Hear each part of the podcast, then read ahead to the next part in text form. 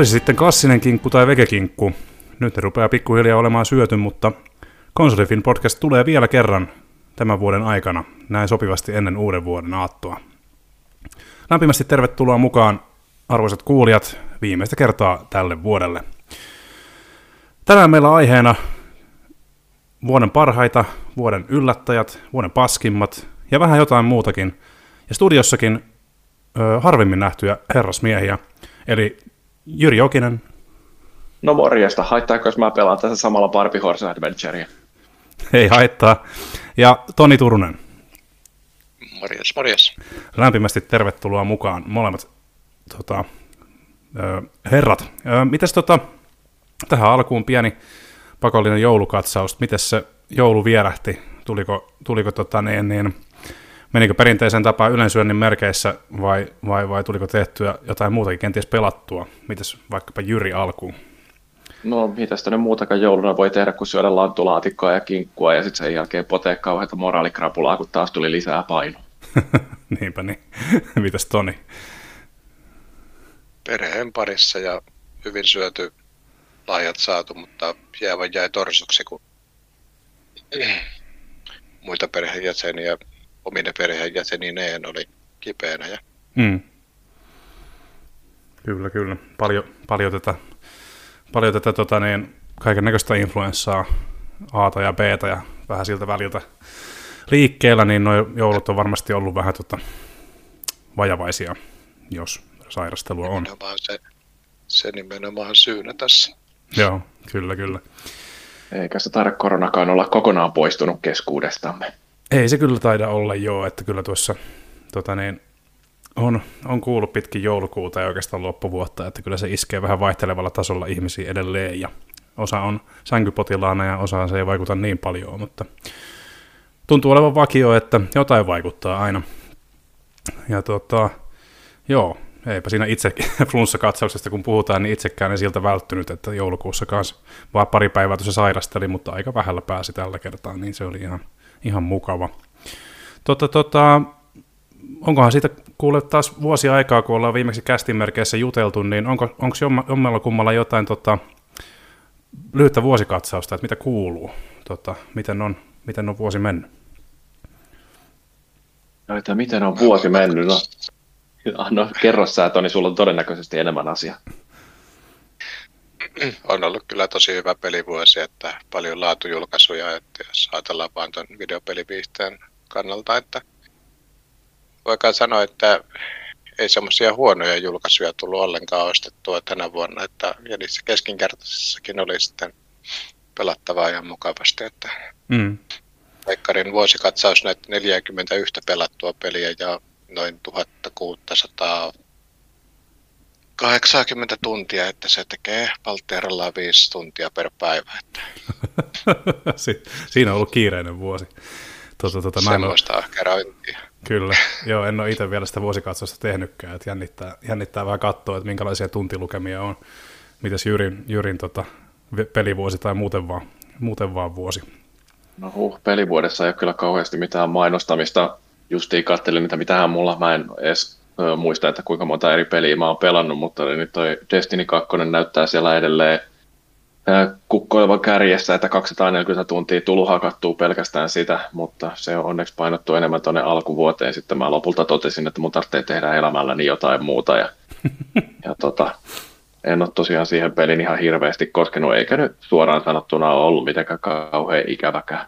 Joo. Mutta onneksi tämä toi Baldur's Gate tuli tuossa loppuvuodesta, se on ollut ihan hauskaa tekemistä kavereiden kanssa. Kyllä, kyllä. Liimas taas mukavasti sohvan ääreen. Tota, tota, oliko se tänä vuonna, kun Destiny 2 tuli tämä Lightfall-lisäri, vai menikö sekin viime vuoden puolelle, kun ei tätä ajankulua oikein hahmota enää? Tätä vuottahan se on ollut, ja se oli kyllä sellainen niin kuin megatason pettymys, mutta siitä varmaan voidaan puhua myöhemmin tässä jaksossa. Aivan, kyllä, kyllä. No niin, mä vähän odotinkin, että sieltä jotain, jotain tekstiä saattaa aiheen tiimoilta tulla. Tota, Spoiler. Spoilers. Tota, joo, eipä siinä. Pelivuosi tosiaan on ollut kiireinen, ja, ja henkilökohtaisella tasolla tässä tosiaan on no oikeastaan tähänkin vuoteen mahtunut kaiken näköistä, kaiken näköistä tota muuttoa, muuttoa tota Helsingin puolelle ja kaikkea tällaista pientä kivaa, niin tota, on tässä, on tässä tota aikamoista, aika muista, tota, niin, ei ole tylsää ollut kyllä tänä vuonna. Katso sitten niin kuin siviilielämää tai tota, pelivuotta, niin tyls, ei ole kyllä, mä en ole tainnut edes itse, itsekseni ajatella ääneen missään vaiheessa, että mitähän sitä tekisi. Kyllä jotakin tuota tekemistä tuntuu, tuntuu riittävän kyllä viihteen parissa viimeistään sitten, jos ei muuten.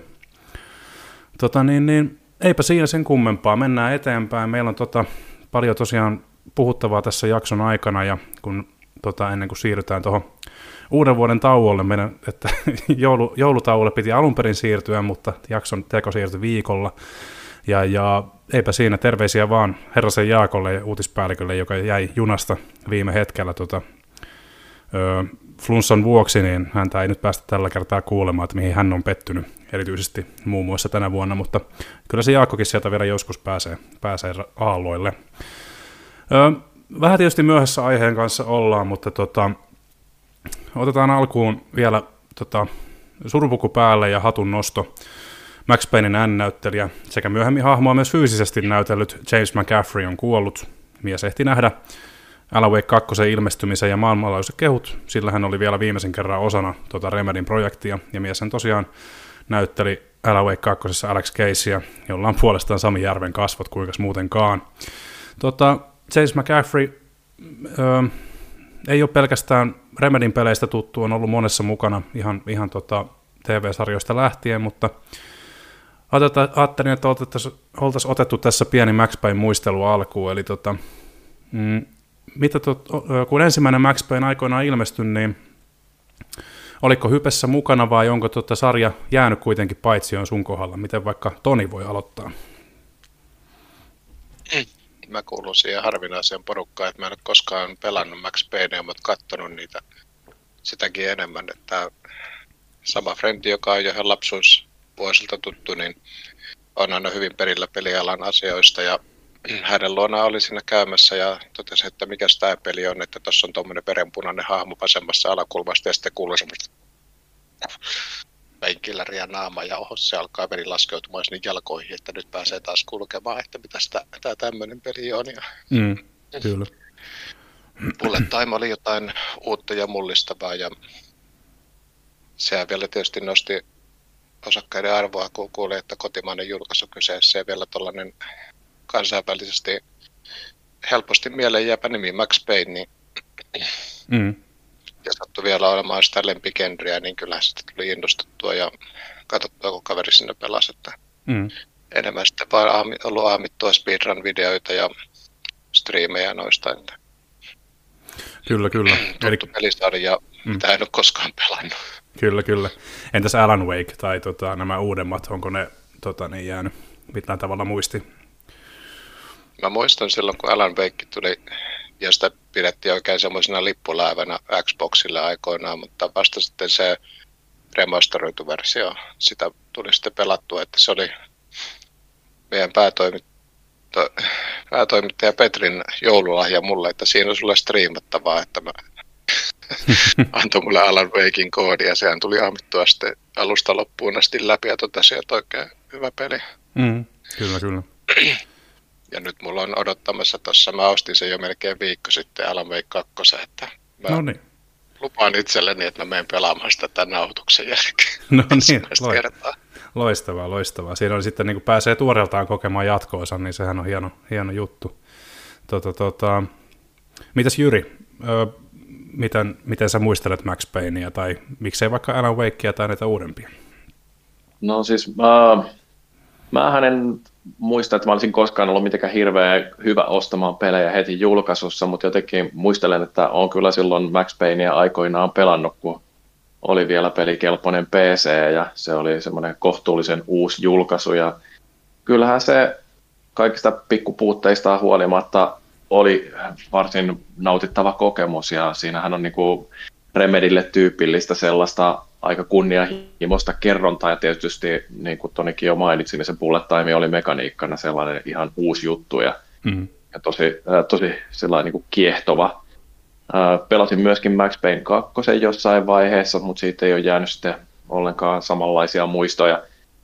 Et molemmissahan niissä on näitä ärsyttäviä unikohtauksia ja, mm. ja tota, no se taistelu nyt on sellaista kohtuullisen toimivaa. Toi Quantum Break multa jäi oikeastaan välistä, Mm. ää, että siitä ei ole kauheasti kerrottavaa, mutta ekan Alan Wakein on kyllä pelannut lävitte jossain vaiheessa ja molemmat sen noin lisäosatkin ja onhan siinäkin paljon sellaisia hienoja juttuja, joita aina silloin tällöin muistelee ja mietin, että pitäisikö se nyt tuossa jossain kohtaa hakata uudestaan lävitte ja sen jälkeen siirtyä sitten pelaamaan tuota Alan Wake 2, mutta ehkä mä odotan, että sen saa pikkasen halvemmalla. Mm. Mutta kyllä noista Remedin peleistä, niin, niin ehdottomasti mun suosikkini on Control, että Mm. se on, se on tarinallisesti ja tunnelmaltaan ihan järjettömän upea peli. Et, siis siitä tykkäsin ja jos toi Alan Wake 2 jatkaa samalla linjalla, niin se voi olla kyllä ihan ehdottomasti sellainen, mikä joskus täytyy kokea. Joo, kyllä, kyllä. Joo, mulla tota, mulla Max Payne, mä oikeastaan ensimmäisen kerran koin Max Paynein vähän, mulla on vähän samantyyppinen tarina kuin Tonillakin, eli tota Broidin kautta, Broidi, Broidi pelasi sitä PCllä aikoinaan ja tota niin, niin kans äimisteli vieressä, että mitä tää on, että on ehkä niin kuin, toimintapeleistä tykkäsin jo silloin pienempänä, niin tota, vähän tietysti synkkää kamaa suurin piirtein 11-vuotiaan silmille, mutta tota, minkäs teet? Kyllä sitä keino keksittiin, että saa vähän ju- junnuna tällaisia pelattua, niin tota, ö, joo, Broidin kautta aikoinaan vähän niin kuin pääsin kokemaan sitä niin kuin vierestä, ja tota, se oli päräyttävää, sanotaan näin, että aika, en ihan läpi asti tainnut seurata, mutta aika pitkälle, ja sitten, sitten kun tämä tuli, sain oman PlayStation 2 ja Max Payne ilmaantui sillekin, niin tota, hankin sen sitten tota, tai sain, sai, taisin saada lainaa, joo, niin se olikin. Eli sain lainaan kaverilta ja tota, sitten vähän harmittelin sitä, että ei tämä nyt ihan niin sujuvalta tunnukaan kuin PCllä. Ja,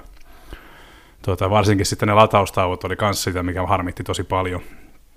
Ja tota, mä oon niinku kokenut tätä sarjaa enemmän, enemmän melkein P- PS2 kuin PCllä, että tota, ö, Ykkönenhän pyöri vielä ihan suhteellisen hyvin, mutta sitten kakkonen oli semmoinen, että sitä ei olisi pitänyt edes julkaista, se oli niin, niin pätkivää kamaa, että tuota, Xbox-versio oli huomattavasti parempi, ja itse asiassa molemmat löytyy Orkis Xboxille, ja tota, jos haluaa tätä vielä testata ennen kuin nämä uudet remakeit tulee, niin tosiaan alkuperäinen Xbox-versio, ykkönen ja kakkonen ja jopa kolmonen, kaikki saa toimimaan Series X, niin tota, siitä vaan naaraamaan huutonettia ja pistämään levyä sisään, jos, jos tota, ei ole tätä vielä kokenut ja kiinnostaa, mitä, mistä me kaikki jauhetaan.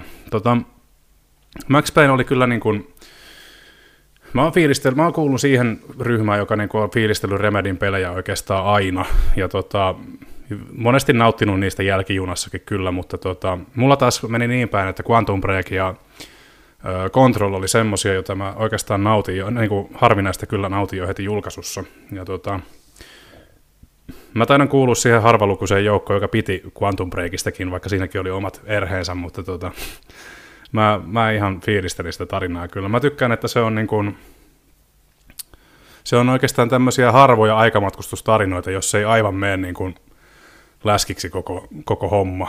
Että tota, mun mielestä se pysyi kasassa alusta loppuun aika hyvin tietysti mielipiteet muuttuu, en tiedä olisinko mä nyt enää samaa mieltä, mutta siihen aikaan mun mielestä tota se Remedy oli tehnyt todella hyvää työtä vaikeassa lajissa.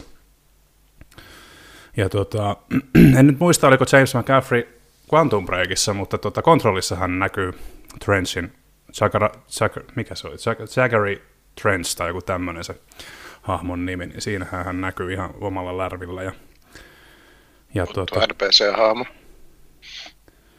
Öö, niin, en, niin, kyllä. Ja tota, Max Payne kolmosessahan sitten tota, toi McCaffrey mallinnettiin ihan niin kuin kokonaisuudessaan Max Paynein hahmoksi, kun oli tullut ikää ja hiukset lähtenyt ja painoa tullut lisää, niin hän, hän sopikin sitten niin kuin koko vartalon malliksi siihen kolmanteen osaan. Ja, öö, en nyt vielä oikeastaan sitten, tämä oike, oikeastaan ei ollut vielä puhetta näistä lemppariosista, mutta tota, Max Paynein osalta ehkä se, mä nyt kuitenkin lähtisin silleen nostalgialinjalle, että se ensimmäinen on kaikista paras. Rockstarin, Rockstarin tota, Max Payne 3, vaikka ei kuulu kyllä niin kuin suosikkeihin ö, sarjan osalta, niin mun mielestä on ehkä hivenen aliarvostettu, ei, ei missään nimessä mikään merkkiteos, mutta mun mielestä ihan taitavasti tehty, kumminkin ne oli ymmärtänyt Hauserit, että öö, jotain semmoisia tiettyjä lainalaisuuksia Max Payneistä, mikä toimi siinä tosi hyvin. Ja sitten taas osa oli semmoista, että herra seikkailee valtaosa ajasta Brasiliassa ja hyvin valoisissa paikoissa, niin se oli jotain erilaista, mutta tota, mm, täytyisi kokea uudestaan. Siitä on vierähtänyt yli kymmenen vuotta, kun sen on pelannut. Niin.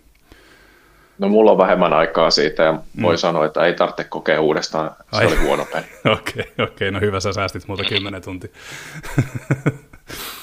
Mutta tota, joo, Alan Wake 2 on itsellä pelaamatta vielä ja tota, ö, oli mun mielestä hienoa, että McCaffrey saatiin vielä tähän viimeiseen projektiin mukaan, vaikka olikin, tota, sairastelikin vielä ennen, ennen tota, Alan Wake 2 valmistumista ja näin poispäin. Mutta kyllä, niinku, kyllä mä sanoisin, Max Paynein osalta se lemppari on ensimmäinen ja mä kans pidän kontrollia isossa arvossa. Mä todella paljon tykkäsin siitä myöskin, sano uutispäällikkö, mitä tahansa. Tota, tietäjät tietää, tietää mihin, mikä, mihin tämä on viittaus. Tota, ö, oikeastaan sitten on... paskapeli. niin. 2 kautta 5. tota, Onko McCaffrey teille kummallekaan tuttu niin TVn puolelta? Et muistatteko mitään TV-sarjoja, missä hän olisi ollut? Jyri vaikka ensin. No mulle tämä McCaffrey on ihan täysin tuntematon hahmo, että ei ole sillä jäänyt mistään mieleen, että paljon enemmän oikeastaan kolahti tämän vuoden aikana pois Joo. menneistä ja peleissä näkyneistä, niin toi Lance Reddick, joka mm. nähtiin Horizon Zero Dawnissa ja tietysti siinä Destinissäkin. Joo, varmasti joo. Mitäs Toni? Ensimmäistä kertaa kuulin tosiaan nimen tässä yhteydessä edesmenneiden ja meidän porukan eli Sensenoin mm. kun hän kertoi monella somekanavalla ja myös henkilökohtaisella tilillään herran poismenosta. Ja mm. Nyt se nimi on jäänyt varmasti mieleen, että muuten mm. en sitä muistaisi. Joo, kyllä, kyllä. Ei mullakaan, se oli tietysti tota, kovin, kovin monta muistan, muistan McCaffreyn itse tuosta Asema 62 oikeastaan, ja sitten oli tämmöinen tämmönen, tota, thrillerisarja kuin Kosto, missä hän oli ainakin muutaman jakson ajan, mutta tota, muuten en ole kyllä herraa paljon TVn puolella nähnyt, niin kans omat kokemukset niin kuin, liittyy tuonne pelien puolelle enemmän. Tota, tota, eipä siinä. Rauha hänen sielulleen, oli hieno, hieno mies ja tota, oli makeata, että oli, makeata, että oli nimenomaan Remedin niin kuin tämmöisessä peliversessä mukana näin monta vuotta, niin tota, ei muuta kuin keveät mullat.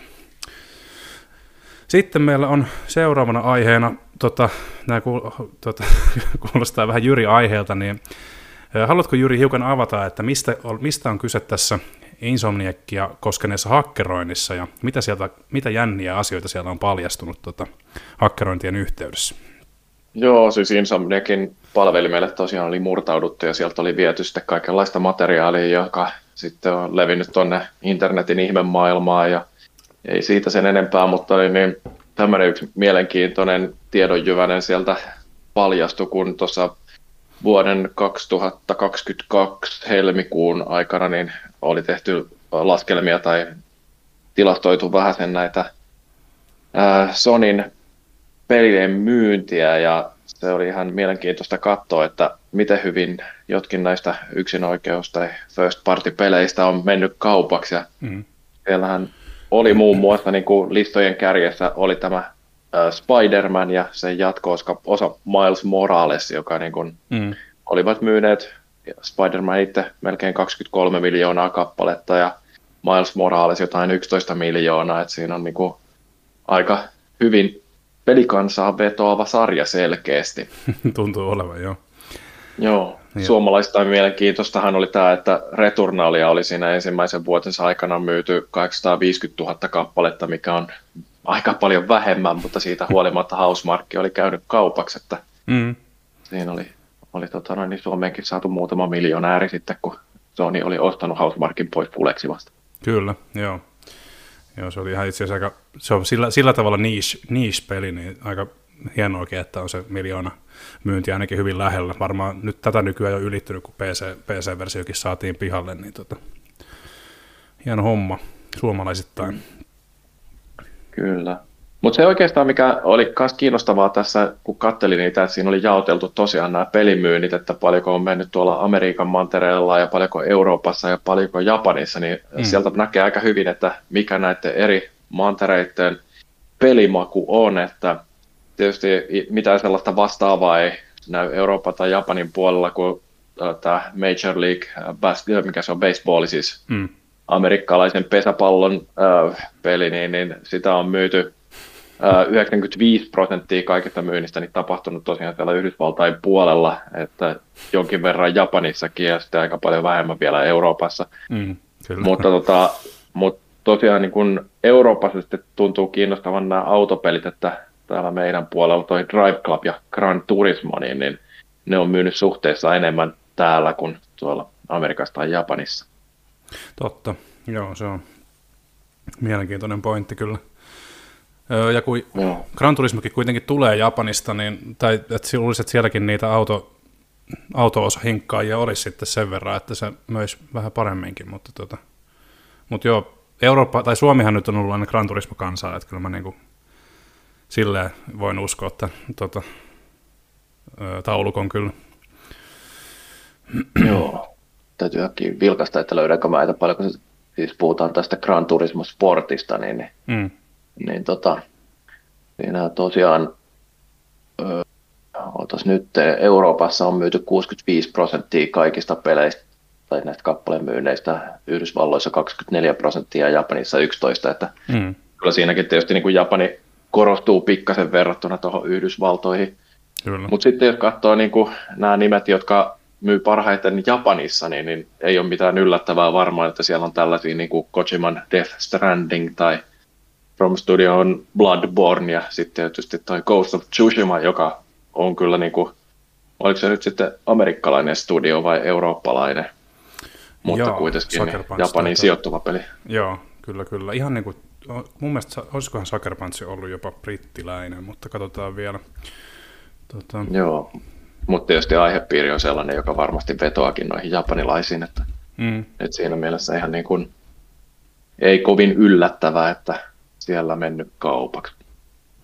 Joo, kyllä. Mutta siis Bloodborne mainittu, miten ihmeessä se voi porskuttaa vielä? Onko se sen takia pysyy pinnalla, että kaikki haluaa siitä PS3-versiosta PC-versio? No ei, tämähän on nyt vielä vanhoja tietoja, mutta niin, niin, öö, en, en tiedä, että mitkä sen viimeisimmät myynnit on sitten ollut, että ei ole kaikkein tuoreimpia kuitenkaan Insomniakin palvelimella ollut näitä tietoja, että hmm. Ja luulisin, että niitä kuitenkin tilastoidaan kohtuu jatkuvasti. Joo, kyllä.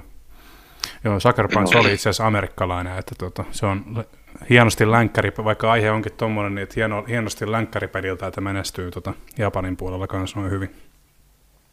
Joo.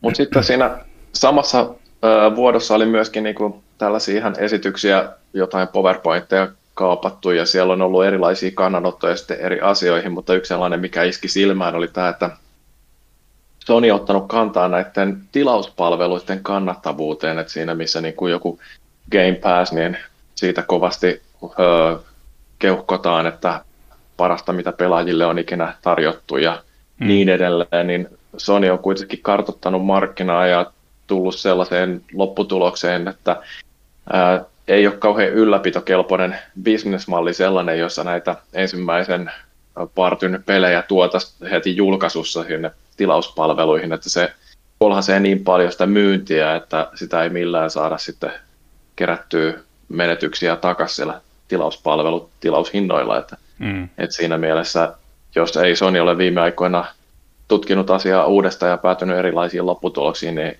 ei varmasti jatkossakaan saada sitten näitä uusia Spider-Maneja ja God of Waria sinne PlayStation Plussaan, vaikka mikä olisi. Mm.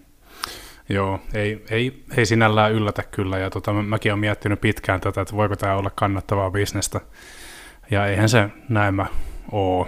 Se Starfield, tässä nyt Microsoftin tapauksessa, niin Starfield tota, olisi erittäin mielenkiintoista elää todellisuudessa, jos Starfield ei olisi tullut mihinkään tilauspalveluun julkaisussa, että miten se olisi myynyt. Koska jos miettii nyt vaikka, vaikka Spider-Man 2 justiin, niin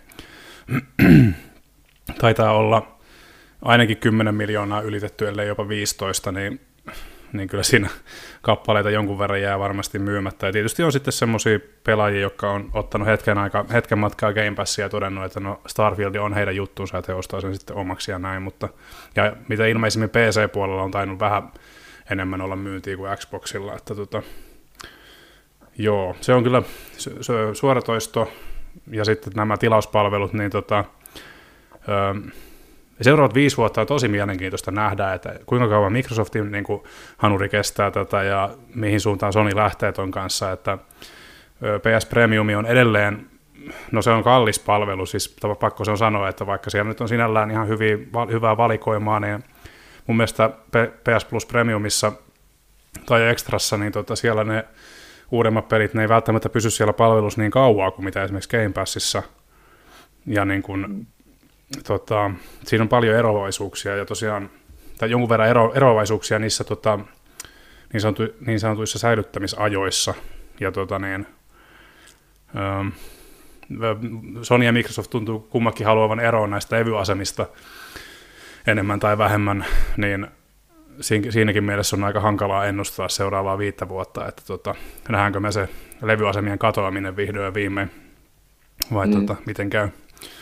Niin, no kyllähän se nähdään, että jos PC-markkinoilla kuljetaan sillä äh, vähän näistä konsoleista edellä, niin, niin eihän sielläkään juuri fyysistä myyntiä ole mm. nykyään enää. Että kyllä nämä digipalvelut, niin ne valtaa alaa, vaikka edelleen on niitä dinosauruksia, jotka haluaisi, että kaikki julkaistaisi levyllä.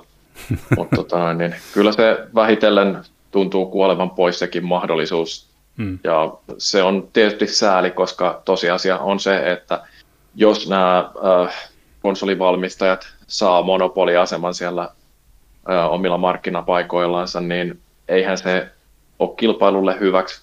Et tota, silloin tosiaan niin riski siitä, että hinnat rupeaa nousemaan, niin on aika huomattava. Mm, kyllä. Mutta en mä tiedä, siitä huolimatta mä tykkään siitä digipuolen sellaisesta helppoudesta, että ei mitään muuta kuin ladataan vaan kaikki pelit konsolille ja ö, sitten ei tarvitse nostaa persettä sohvasta, kun vaihtaa peliä, että mm. on mukavampaa tälleen. Että mulla ei sinänsä niin kuin henkilökohtaisista syistä ainakaan ja mitenkään kauhean iso ikävä näitä levyjä, mutta mm. ymmärrän ihmisiä, joilla on erilaiset mietteet ja sitten tosiaan niin kuin tämä markkinoiden monopolisoituminen, niin se on se oikeasti iso asia, mikä varmaan vielä jossain vaiheessa rupeaa sattumaan ihmisiä päähän.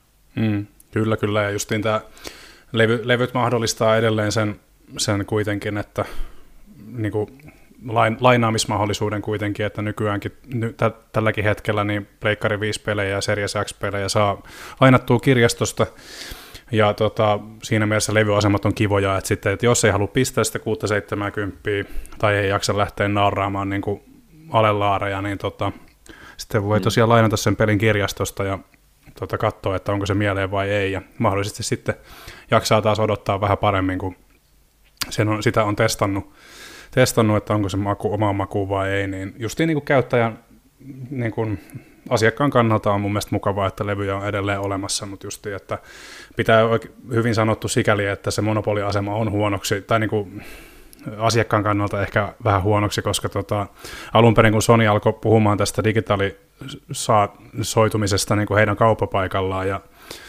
näin poispäin, niin se piti tarkoittaa hintojen tippumista, kun valmistuskustannukset ikään kuin vähenee, niin se on tarkoittanut päinvastasta, päinvastasta että aika usein ne levyversiot löytyy kauppojen hyllyltä ne 5-10 euroa halvemmalla edelleen, niin se on mm.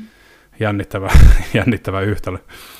Mutta tota, joo, kyllä se ed- sitä, sitä kohti mennään varmastikin, että tota, yhä harvenemassa määrin alkaa tulee levyjulkaisu ja siitä voi tulla ehkä semmoinen vinylityyppinen luksusjuttu.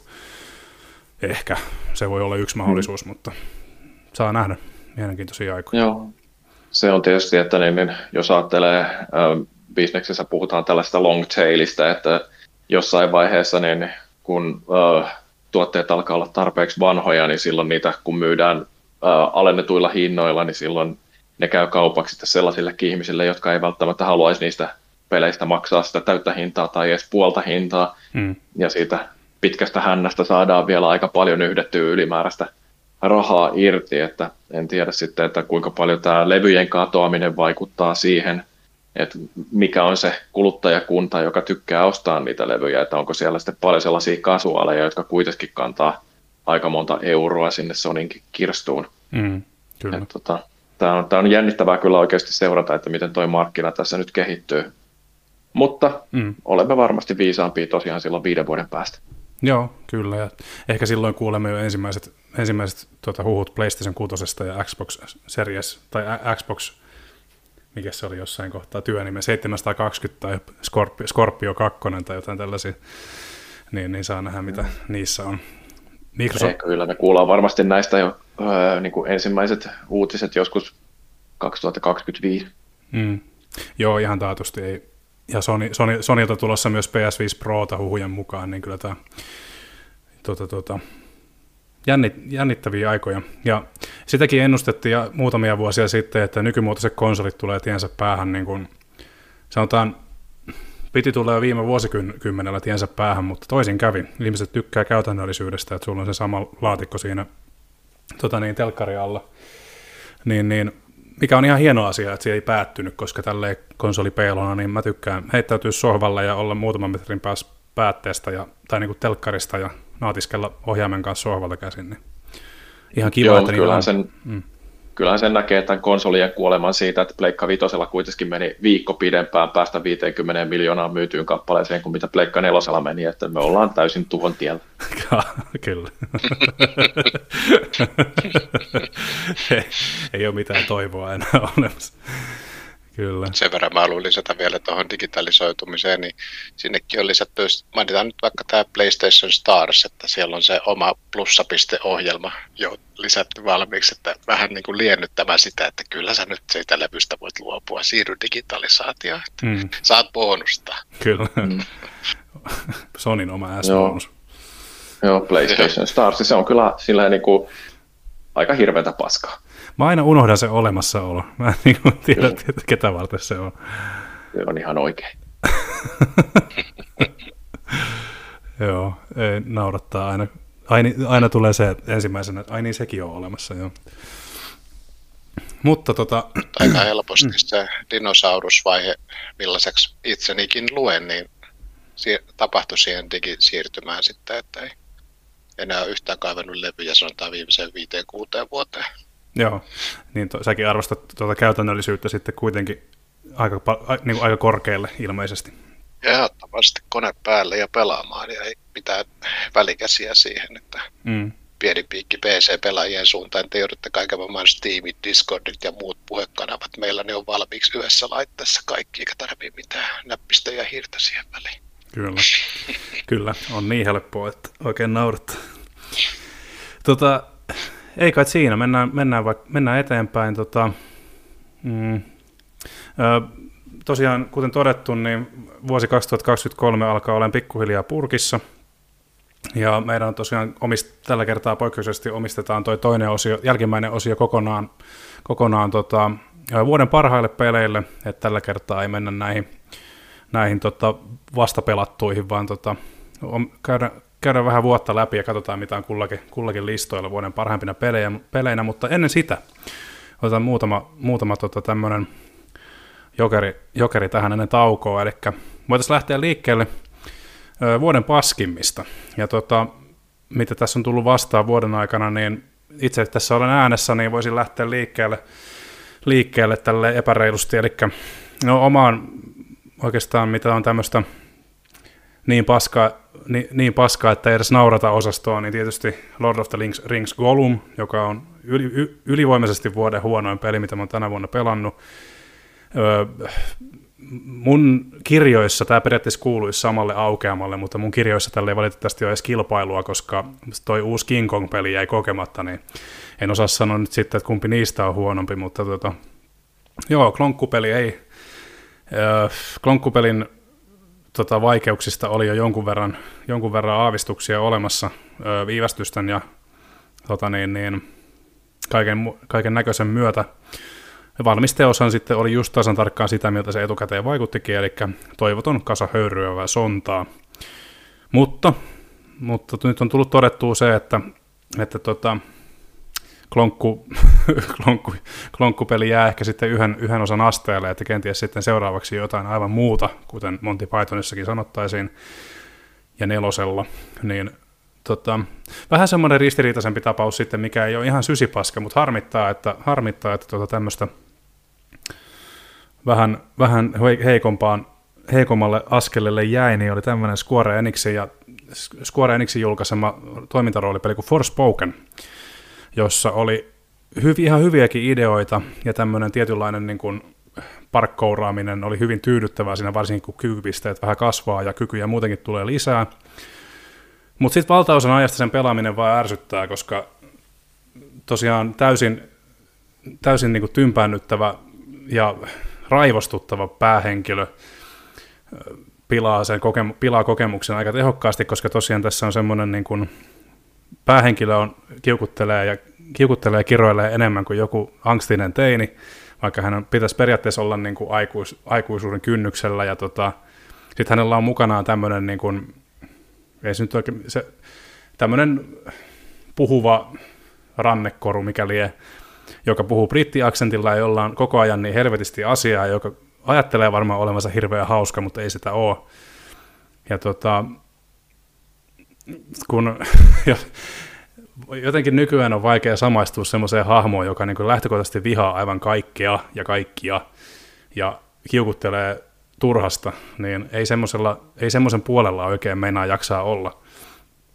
Ja tota, sitten taas toisaalta Forspokenissa oli hyvin tehty se, niin kuin, tavallaan yhdistelee tätä nyky, nykyihmisen tuskaa niin kuin tämmöisessä ö, muinaisemmassa maailmassa, miss, mitä oli 90-luvulla jonkun verran nähtiin telkkarissa, missä yhdistetään fantsua ja tosi, tai tämmöisiä niin kuin fantsua ja tota, nykymaailman ihmisiä. Niin, niin, tosiaan niin kuin sanottu, niin hyviäkin ideoita oli ja parhaimmillaan hienon näköinen, mutta varsinkin julkaisussa niin tekniset ongelmat kyllä pilas kokemuksen hyvinkin tehokkaasti ja, ja, ja en, en tosiaan, niin, ja taisi käydä vielä muuten silläkin tavalla, että studio, joka sitä oli tekemässä, eli samainen, samainen studio, joka työsti tätä Final Fantasy 15 pitkään, niin sulautunut osaksi Square Enixiä, eli myynnit oli niin surkeita, että heidän tarunsa meni vähän niin kuin sitten siinä. Eli, eli he on nyt osa Square Enixiä, ja varmaan kun tätä vuotta katsoo, niin ei selvitty ilman irtisanomisia siitäkään. Öö, jos, en tiedä oliko kummallakaan kokemusta Forspokenista, mutta jos ei, niin Jyri voi kertoa sitten Destinistä vähän lisää.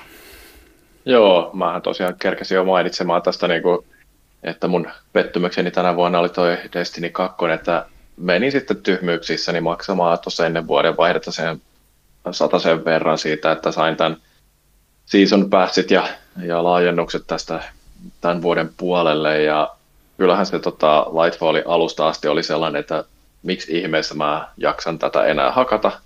Hmm. Ja, tota, no, kavereiden kanssa sitä nyt silleen niin kuin jonkin aikaa jakso, mutta kun jotenkin tuntuu, että ensinnäkin niin ainoa sellainen iso muutos oli se, että kaikista vihollisista tehtiin ihan armottomia bullet spongeja. Et vaikeusastetta nostettiin sillä, että joka ainoata vihua tarvitsi ampua suunnilleen kaksi kertaa niin paljon kuin aikaisemmin. Ja musta se on niin kuin sellainen viho viimeisen halpa tapa lisätä vaikeustasoa, että ei mitään muuta kuin tehdään vaan kaikesta ihan helvetisti paljon turhauttavampaa. Mm.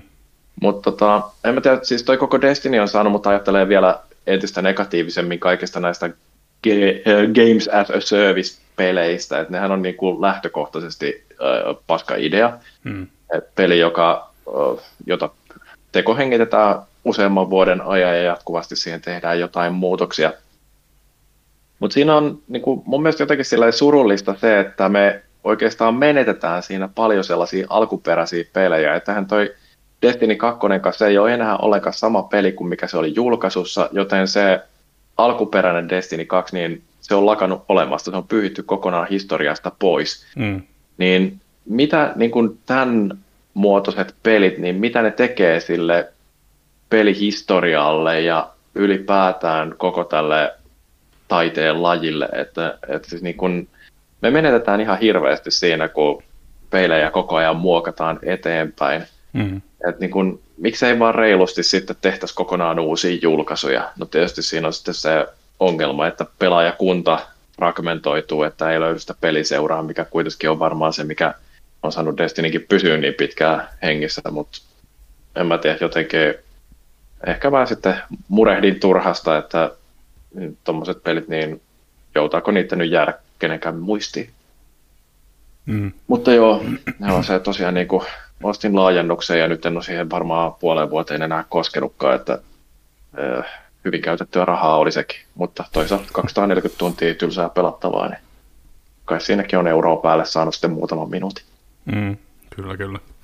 Ajallisesti ei ainakaan voi sanoa, että, että, tota, että, olisi jäänyt, että niin aj- ajallisesti se on ainakin niin kuin vastannut, vastannut sitten hintalappuun varmaankin. Niin.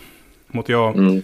toi on erittäin hyvä pointti mun mielestä toi, että mitä tapahtuu sille näky, nyky, nyky, nykymaailman tota, palvelupelit ja miksei nettipelitkin, niin nämä on niin kuin season, season pohjaisia ja tietysti kun serveri, serveriltä katoo sitten sitä vanhaa dataa jonkun verran pois, ja kun uutta tulee tilalle, ja niin kuin Destiny 2 se tehtiin niin kuin hyvin räikeästi myöskin, että, tota, että se niin kuin oli semmoinen niin kuin tietynlainen mm. puhdist, puhdistus, että kun Bungie... Heivättiin raideja ja planeettoja sieltä menee. Kyllä joo, että Bungie irrottautuu Microsoftista, Microsoftista niin kuin pois, niin sitten pikkuhiljaa täytyy alkaa miettiä sorvaa, tai niin kuin priorisoimaan, ja no mitä me tehdään, että saadaan kuluja pienennettyä. No, lähdetään, lähdetäänkö homma alusta liikkeelle?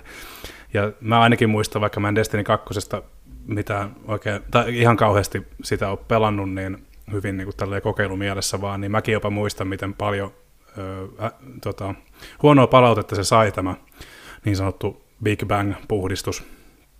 Niin, niin tota, on ihan kiintoisaa kuunnella sun mietteitä, mietteitä asiasta, joka sitä on pidempään pelannut, että miltä tämä tuntuu niin kuin sit pelaajana, että, että tota, tälleen toimitaan. Niin. Mm. niin, niin, joo, Destiny, Destiny 2, se on varmaankin sitten, tästä on spekuloitu paljon, niin voi olla, että ilme, sit, ilmeisesti sieltä on yksi laajennus tulossa vielä, mutta se veny, venyy nyt kesälle, ja sitten sen Joo. jälkeen niin varmaan aletaan pikkuhiljaa katsoa Destiny 3 sitten, että on semmoisen tietynlaisen kasvojenpesun aika taas, että lähdetään alusta ja kaikki on taas samalla viivalla pitkästä aikaa. Joo, Final Shape tulee, mutta minä en. Kyllä. Mitäs Toni, tota, oliko Tonilla mitään sontaa lautasella tänä vuonna? Kun ei voi sanoa keskinkertaisesti laatupelit pelattu, mutta mitähän mä sanoisin, oikeastaan mä väistin miinan siinä, että mä en sitä Guatum Erroria, jota kolme vuotta kehitettiin, sen piti tulla jopa PS Vitosen julkaisupeliksi, mutta sitten vaihdettiin pelimoottoria Unreal 5 sen ja lopputulos on jotain, sanotaan kahden, kolmen konsolisukupolven takaa, että mm. mä katsoin sitä tunnin verran, kun joku pelasi sitä tuolta YouTuben puolelta ja se oli silleen, että joku ampui sua, niin ruutu tärähtää silleen hervottomasti, että mitä hemmettiä tapahtuu. Ja siellä on liikkumattomia hahmoja, jotka olevinaan räiskii sua päin.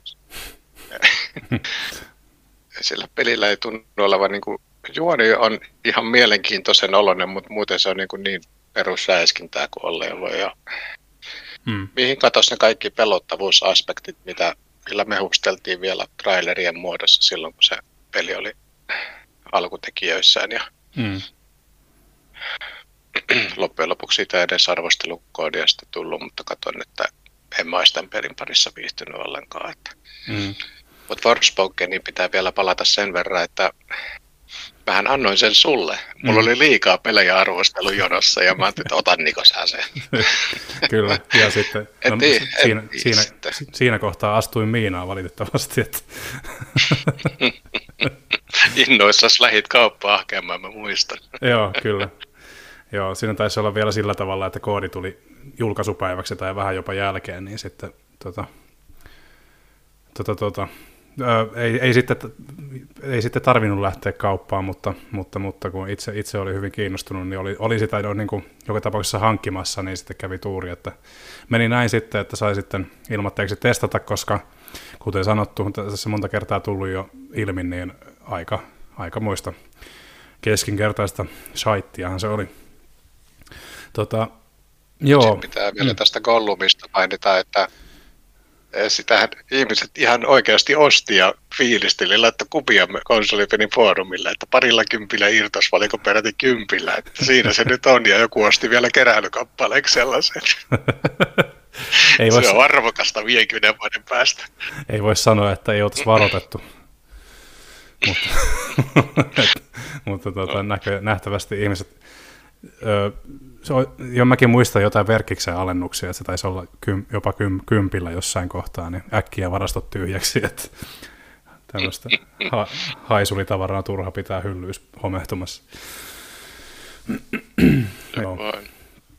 Kyllä. Tota, mennään sitten seuraavaksi vuoden yllättäjiin. Ja, joo, en tiedä, en tiedä tota, mulla on pari, pari pelipuolelta ja oikeastaan leffapuolelta ja sitten on vähän negatiivisiakin yllätyksiä, mutta oikeastaan lyhykäisyydessä mä voisin lähteä, ö, kotimainen Train Vitonen yllätti.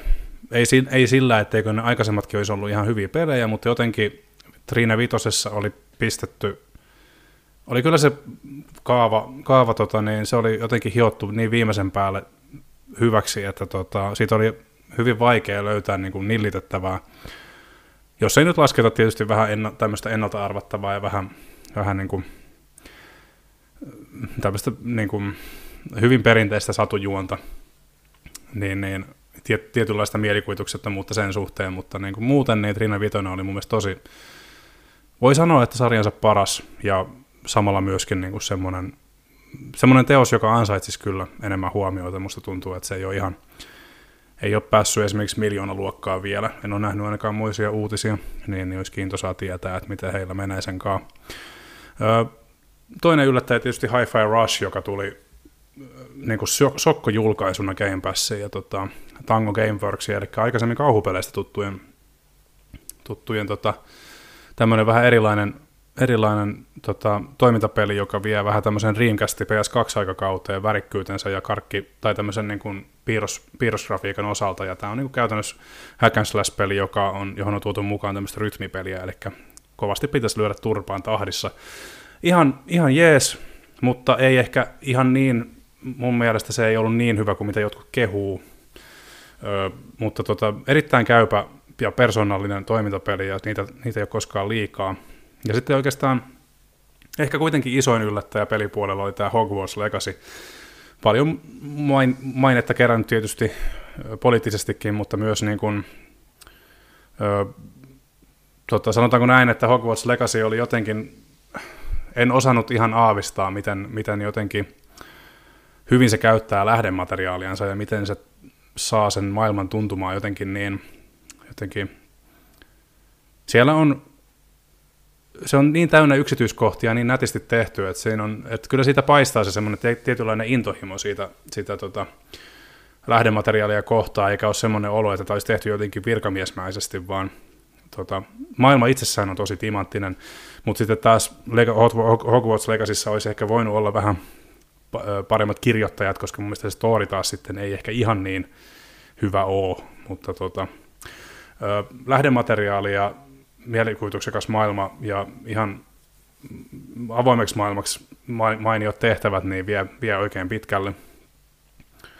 Ja tota, oikeastaan Capcomin hyvyys, niin vaikka nyt ei se pitäisi enää yllättää, mutta se yllättää jotenkin muuta aina kerta toisensa jälkeen. Et Resident Evil 4 remake niin oli jotenkin erittäin, erittäin laadukas, tava, laadukasta tavaraa taas Capcomilta. Ja tota, mm, jos se alkuperäinen nelonen on vähän enemmän kämppiä ja huumoria, niin tämä remake on sitten taas vähän vakavampaan suuntaan ja ehkä enemmän sitä, mitä niissä alkuperäisissä trailereissa näkyy. Siis joskus jumalauta kohta 20 vuotta sitten, niin, niin, niin tota, vähän erilaisella otteella, ja se toimii kyllä. Ja, ja, no, ehkä, ehkä halukkaat on pelannut peliä jo tässä vaiheessa, niin voi sanoa, että on siellä sentään jotain klassikoita, niin kuin Where's, Where's Everybody Going? Bingo! Niistä ei ole luovuttu, mutta tota, Joo, siinäpä, siinäpä oikeastaan pelipuolen yllärit ja sitten leffapuolella niin oli paljon semmoisia positiivisia yllätyksiä, että ei, missä, ei mitään varsinaisia merkkiteoksia, mutta tota, sekä Dungeons and, Dungeons and Dragons, Gran Turismo että Mario-leffa yllätti positiivisesti.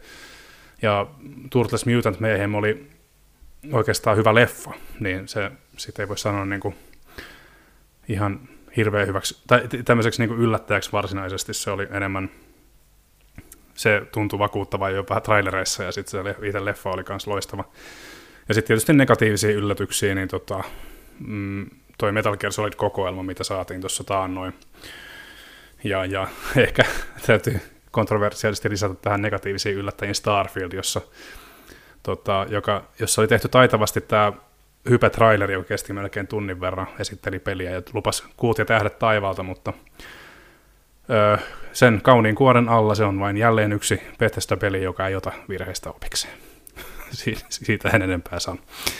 Mitäs, tota, mitäs Jyri? Jyrillä on ollut peltise, vähän erilaista peltiseppää siellä tota, yllättäjissä. No joo, siis mut yllätti toi Robocop, sehän oli sellainen peli, joka, ää, jota etukäteen niin dumattiin aika rajustikin ja odotukset ei ollut mitenkään hirveän korkealla ja sitten kun mä ilmoittauduin vapaaehtoiseksi kirjoittaa siitä arvostelun, niin olin sillä niin kuin hiomassa jo pilkkakirvestä, että niin, niin nyt pääsee haukkumaan oikein huolella, mutta sehän Juman kautta olikin ihan kuitenkin kelpo peli. Ei mitenkään sillä, että siitä vuoden parhaaksi olisi ää, nostaa, mutta niin, niin, tykkäsin kyllä sitten loppujen lopuksi aika paljonkin. Ää, se ää, niin kuin perustuu aika paljon sellaiseen ää, synkkään huumoriin ja todella jotenkin ankeeseen maailmankuvaan, jossa kaikki on yksityistetty ja, ja tietysti niin kuin nämä yksityisfirmat, niin ne yrittää vaan nyhtää kaikesta rahan irti. Mm.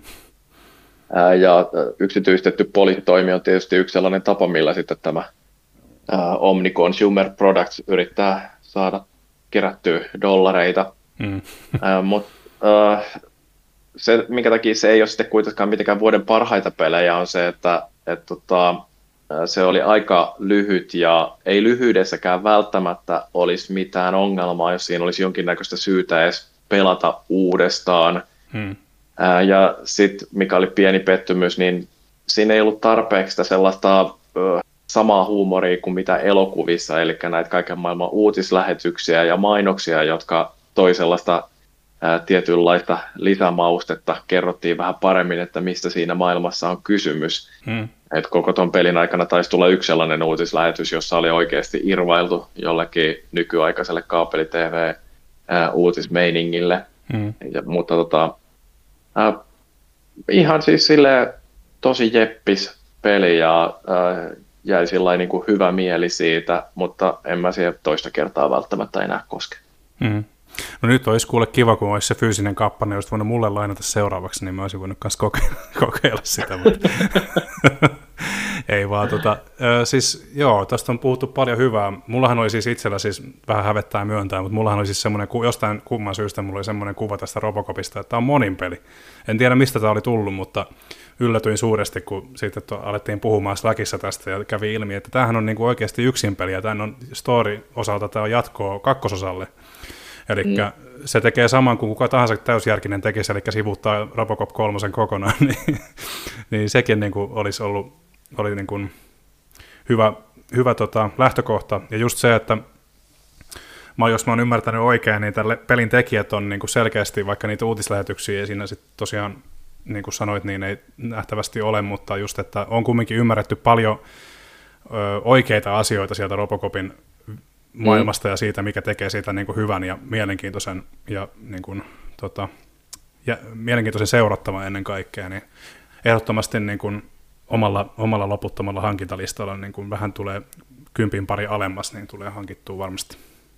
Joo, en tiedä, että onko siinä pelin budjetista sitten mennyt niin valtaosa Peter Wellerin hirveisiin palkkioihin, että niillä ei ollut varaa sitten kehittää siihen enempää sisältöä ja ja sitten mitä on jäänyt puuttumaan myöskin, niin tämä Louisin näyttelijä, ei, vaikka on ihan hengissä edelleen, niin ei ollut kuitenkaan saanut kutsua tähän esiintyjäkaartiin, että oli mm. vähän sillä niin kuin, epäonnisempi siihen tämä ääninäyttelijä valittu. Monien muiden roolien kohdalla on se pikkuongelma, että niiden alkuperäiset testejät on kuollut sitten, että, Joo. että ei voitu pyytää sitten kaikkiin näitä jengin jäseniä mukaan, mutta, tota, mutta Peter Weller tosiaan tekee omalla lakonisella tyylillään sitten vielä kertaalleen tuon Robocopin rooli. Joo, ja en, en halua kaikkea spoilata itseltäni niin lyhyiden ääninäytteiden perusteella ollut, ollut tota, onnistunut tai halu, niin kuin, vaikka se on niin kuin sopivalla tavalla lakoninen, ettei välttämättä ihan paperista luettua, mutta kuitenkin, että kuulostaa, kuulostaa niin kuin siltä, mitä pitääkin niin sanotusti. Joo, pöhköjä vaan linereita ei ole maailmassa koskaan liikaa. Ei olekaan, joo. Ja no en tiedä, se, Tonillakin ilmeisesti jonkinasteinen vuoden yllättäjä on, niin täytyy mainita vielä tuosta Robocopista tosiaan se, että, että tosiaan pyörii UE Unreal Engine vitosella, mikä tarkoittaa taas sitten sitä, että ympäristö menee säpäleiksi aika ansiokkaasti, niin ainakin videoiden perusteella, niin sekin on ollut kiva taas nähdä, että peleissä menee paikat rikki. Sitäkään ei niin kuin, tota, viime vuosina niin tämmöistä Red Faction-tyylistä, tai niin kuin, että siihen pelimekaniikat vähän niin kuin nojaa siihen, niin, tai että sitä nähdään niin kunnolla semmoista ympäristön rikkoutumista, niin sitä, oli, sitä on viime vuosina nähty yllättävän vähän, mutta Robocop ainakin tota, aidosti ottaa sitä maailman raautta mukaan siinäkin mielessä, että paikat menee paskaksi, kun vähän räiskii ja rapatessa roiskuu. Miksi ihmiset haluaa rikkoa kaiken? no, mutta se, siinä on paljon parempi efekti.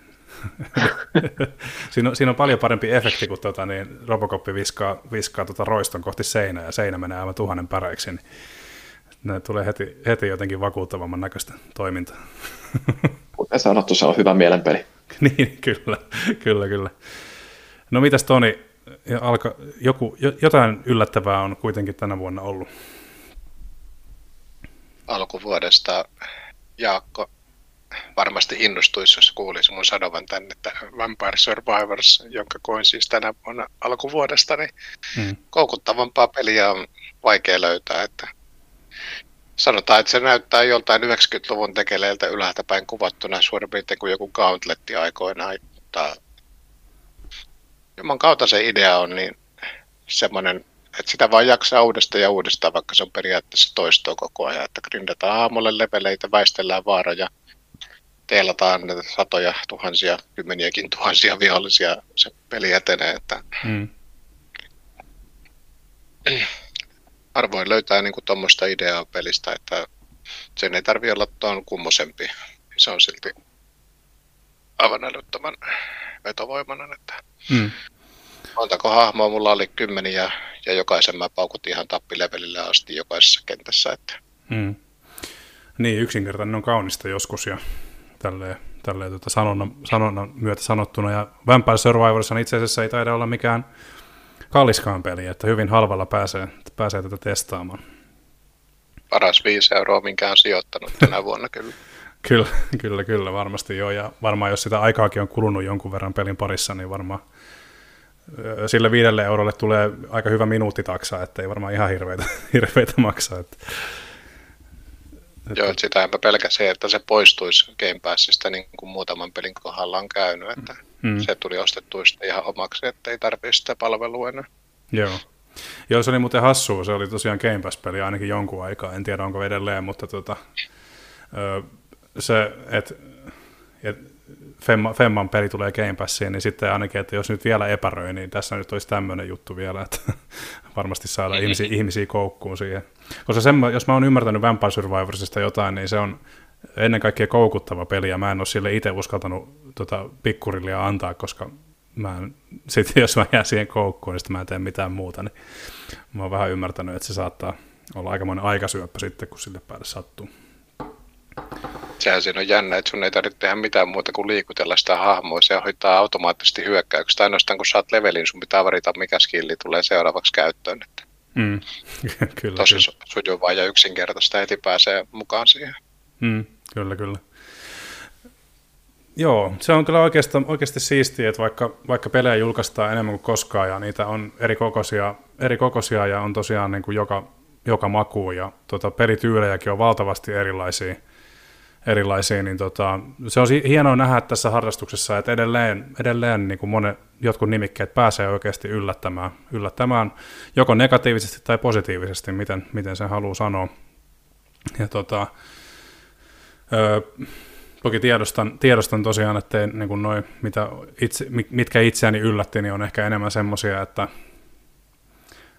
sitä osastoa, että ne olikin näin hyviä, että ei, niin kuin, niin voi, ei voi sanoa, että tuli täysin puskista, mutta justi, että mutta että tota niin, se, se lähtökyynisyys niin ei, aina, ei aina ole hyvästä. Että mun mielestä on, on aina, aina kun yllättyy positiivisesti, niin on mukava.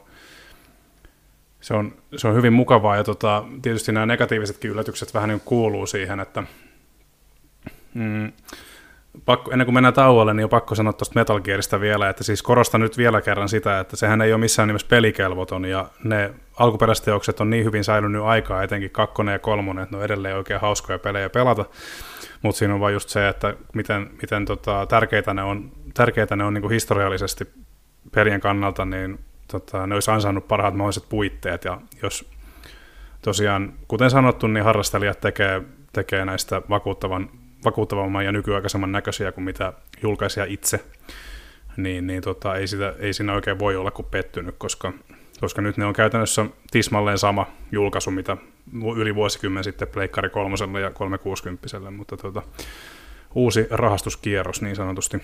Ja tota, Metal, Gearin, Metal Gear on niin kuin, no en tiedä miten teillä tuo Metal Gear-sarja on, kuinka paljon on tullut pelattua, mutta jotenkin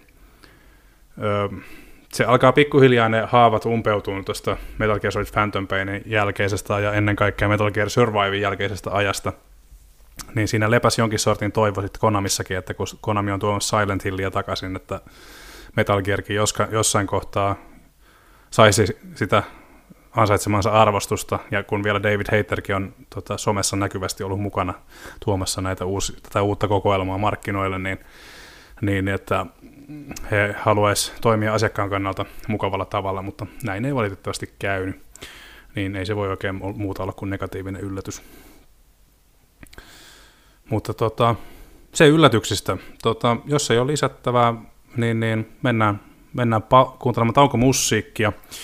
Ja sitten sen jälkeen jatketaan tota, vuoden parhailla. Oli ne sitten katsottuja tai pelattuja. Nyt se on hetkeksi moi!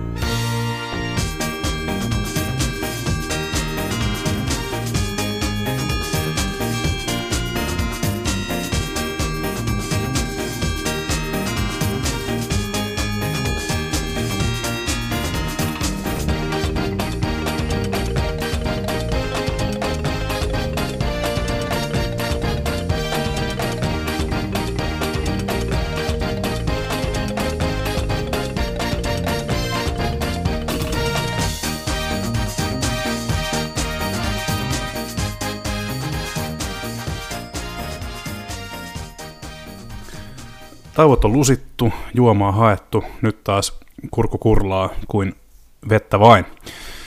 Öö, on tullut hetki katsoa hiukan taaksepäin ja koota yhteen nippuun tota, paneelin vuoden parhaat pelit. Ja mennään semmoisella säännöllä, että pela, pelien osalta, että tuota, top 5 tullaan kuulemaan tämän tota, lähetyksen puitteissa, tai nimeni ei ole Niko.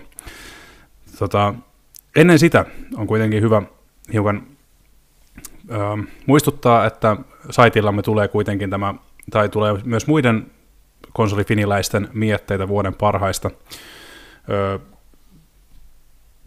saattaa olla jopa julkaistu joku, tämä kästi on eetterissä, joten muistakaa käydä myös tsekkailemassa sivustoa ö, niin vuoden parhaiden kuin myös muiden, muiden tota, vuosikatsausartikkeleiden osalta. Sieltä löytyy hyvin mielenkiintoista tavaraa ja voit jopa bongata semmoisia teoksia, joita, josta et ole välttämättä koskaan kuullutkaan. Mutta tota, pitemmittä puhetta lähdetään liikkeelle katsotuista, otetaan siitä muutamat, muutamat nappaukset vielä ennen, ennen tota, pelivuotta. Öö, oikeastaan, no me voidaan, Jyri, Jyrillä on tuolla yksi elokuva, josta voimme keskustella vähän molemmat, mutta omaan vuosi, vuosi tota,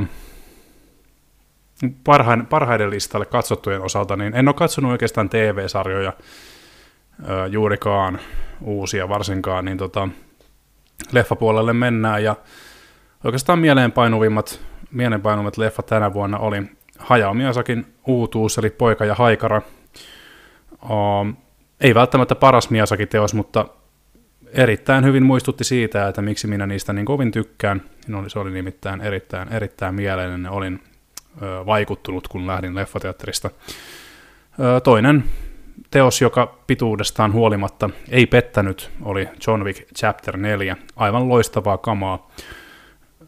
Ja vuoden paras toimintaelokuva heittämällä, ei, siitä ei pääse mihinkään. Olen nähnyt myös muuta, muuta tavaraa, kuten Dungeons and Dragonsia tuli puheeksi tuossa, ja varsinaisia action pläjäyksiä. Nyt jos Indiana Jones lasketaan siihen kastiin, niin tota, siitä ei valitettavasti voi sanoa vuoden parhaiden leffojen joukossa, mutta tota, ihan mukiin menevä, mutta ei missään nimessä John Wickin luokkaa. John Wick oli tota,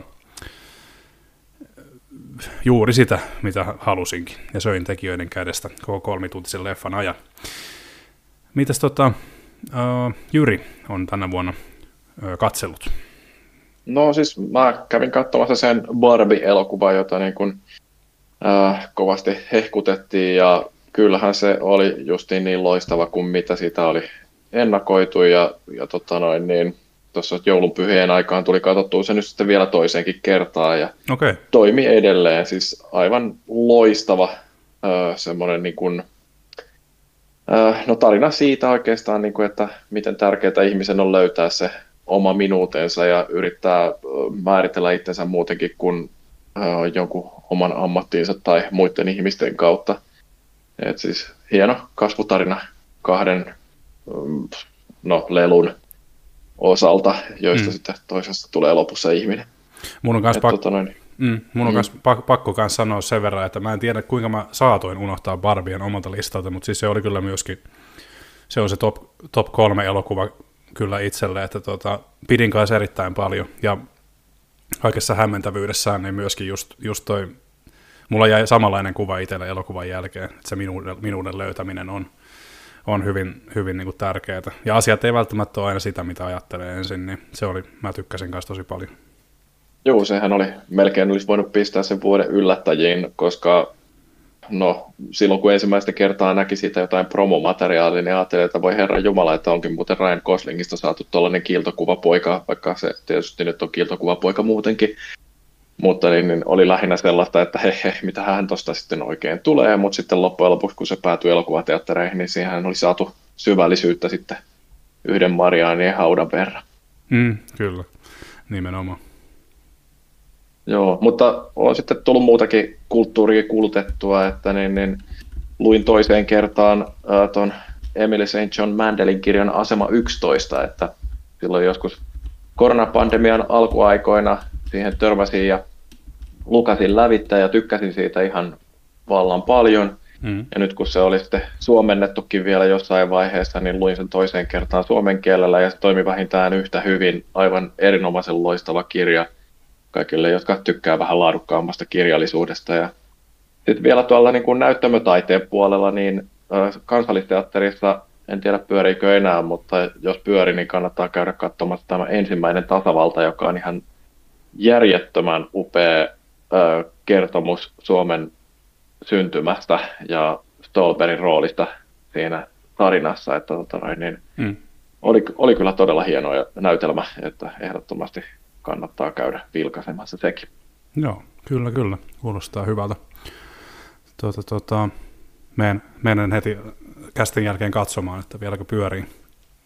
Koska en ole varsinaisesti, niin kuin en ole teatterissa nyt taas käynyt, hävettää sanoa, niin en ole käynyt teatterissa taas moneen vuoteen, niin tota, kyllä kiinnostaa aina, läht, niin kuin, suositukset kiinnostaa aina, että, että, tota, että mitä menisi sitten kerrankin katsomaan, kun menee, niin tota, tämä täytyy pistää korvan taakse, jos tämä vielä sattuisi pyörimään.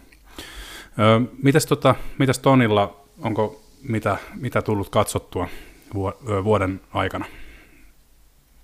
Tämä vuosi on ollut siitä mielenkiintoinen. Mä oon palkannut semmoisia aukkoja, kun aina mulle huomautellaan, että sulla on aukkoja sivistyksessä, jos mä aina totean tosi tunnettua sarjaa, niin vuoden ehdottomasti paras on, että annoin viimein mahdollisuuden John Wick 1-3, tai siis elokuville 1-3, että mm.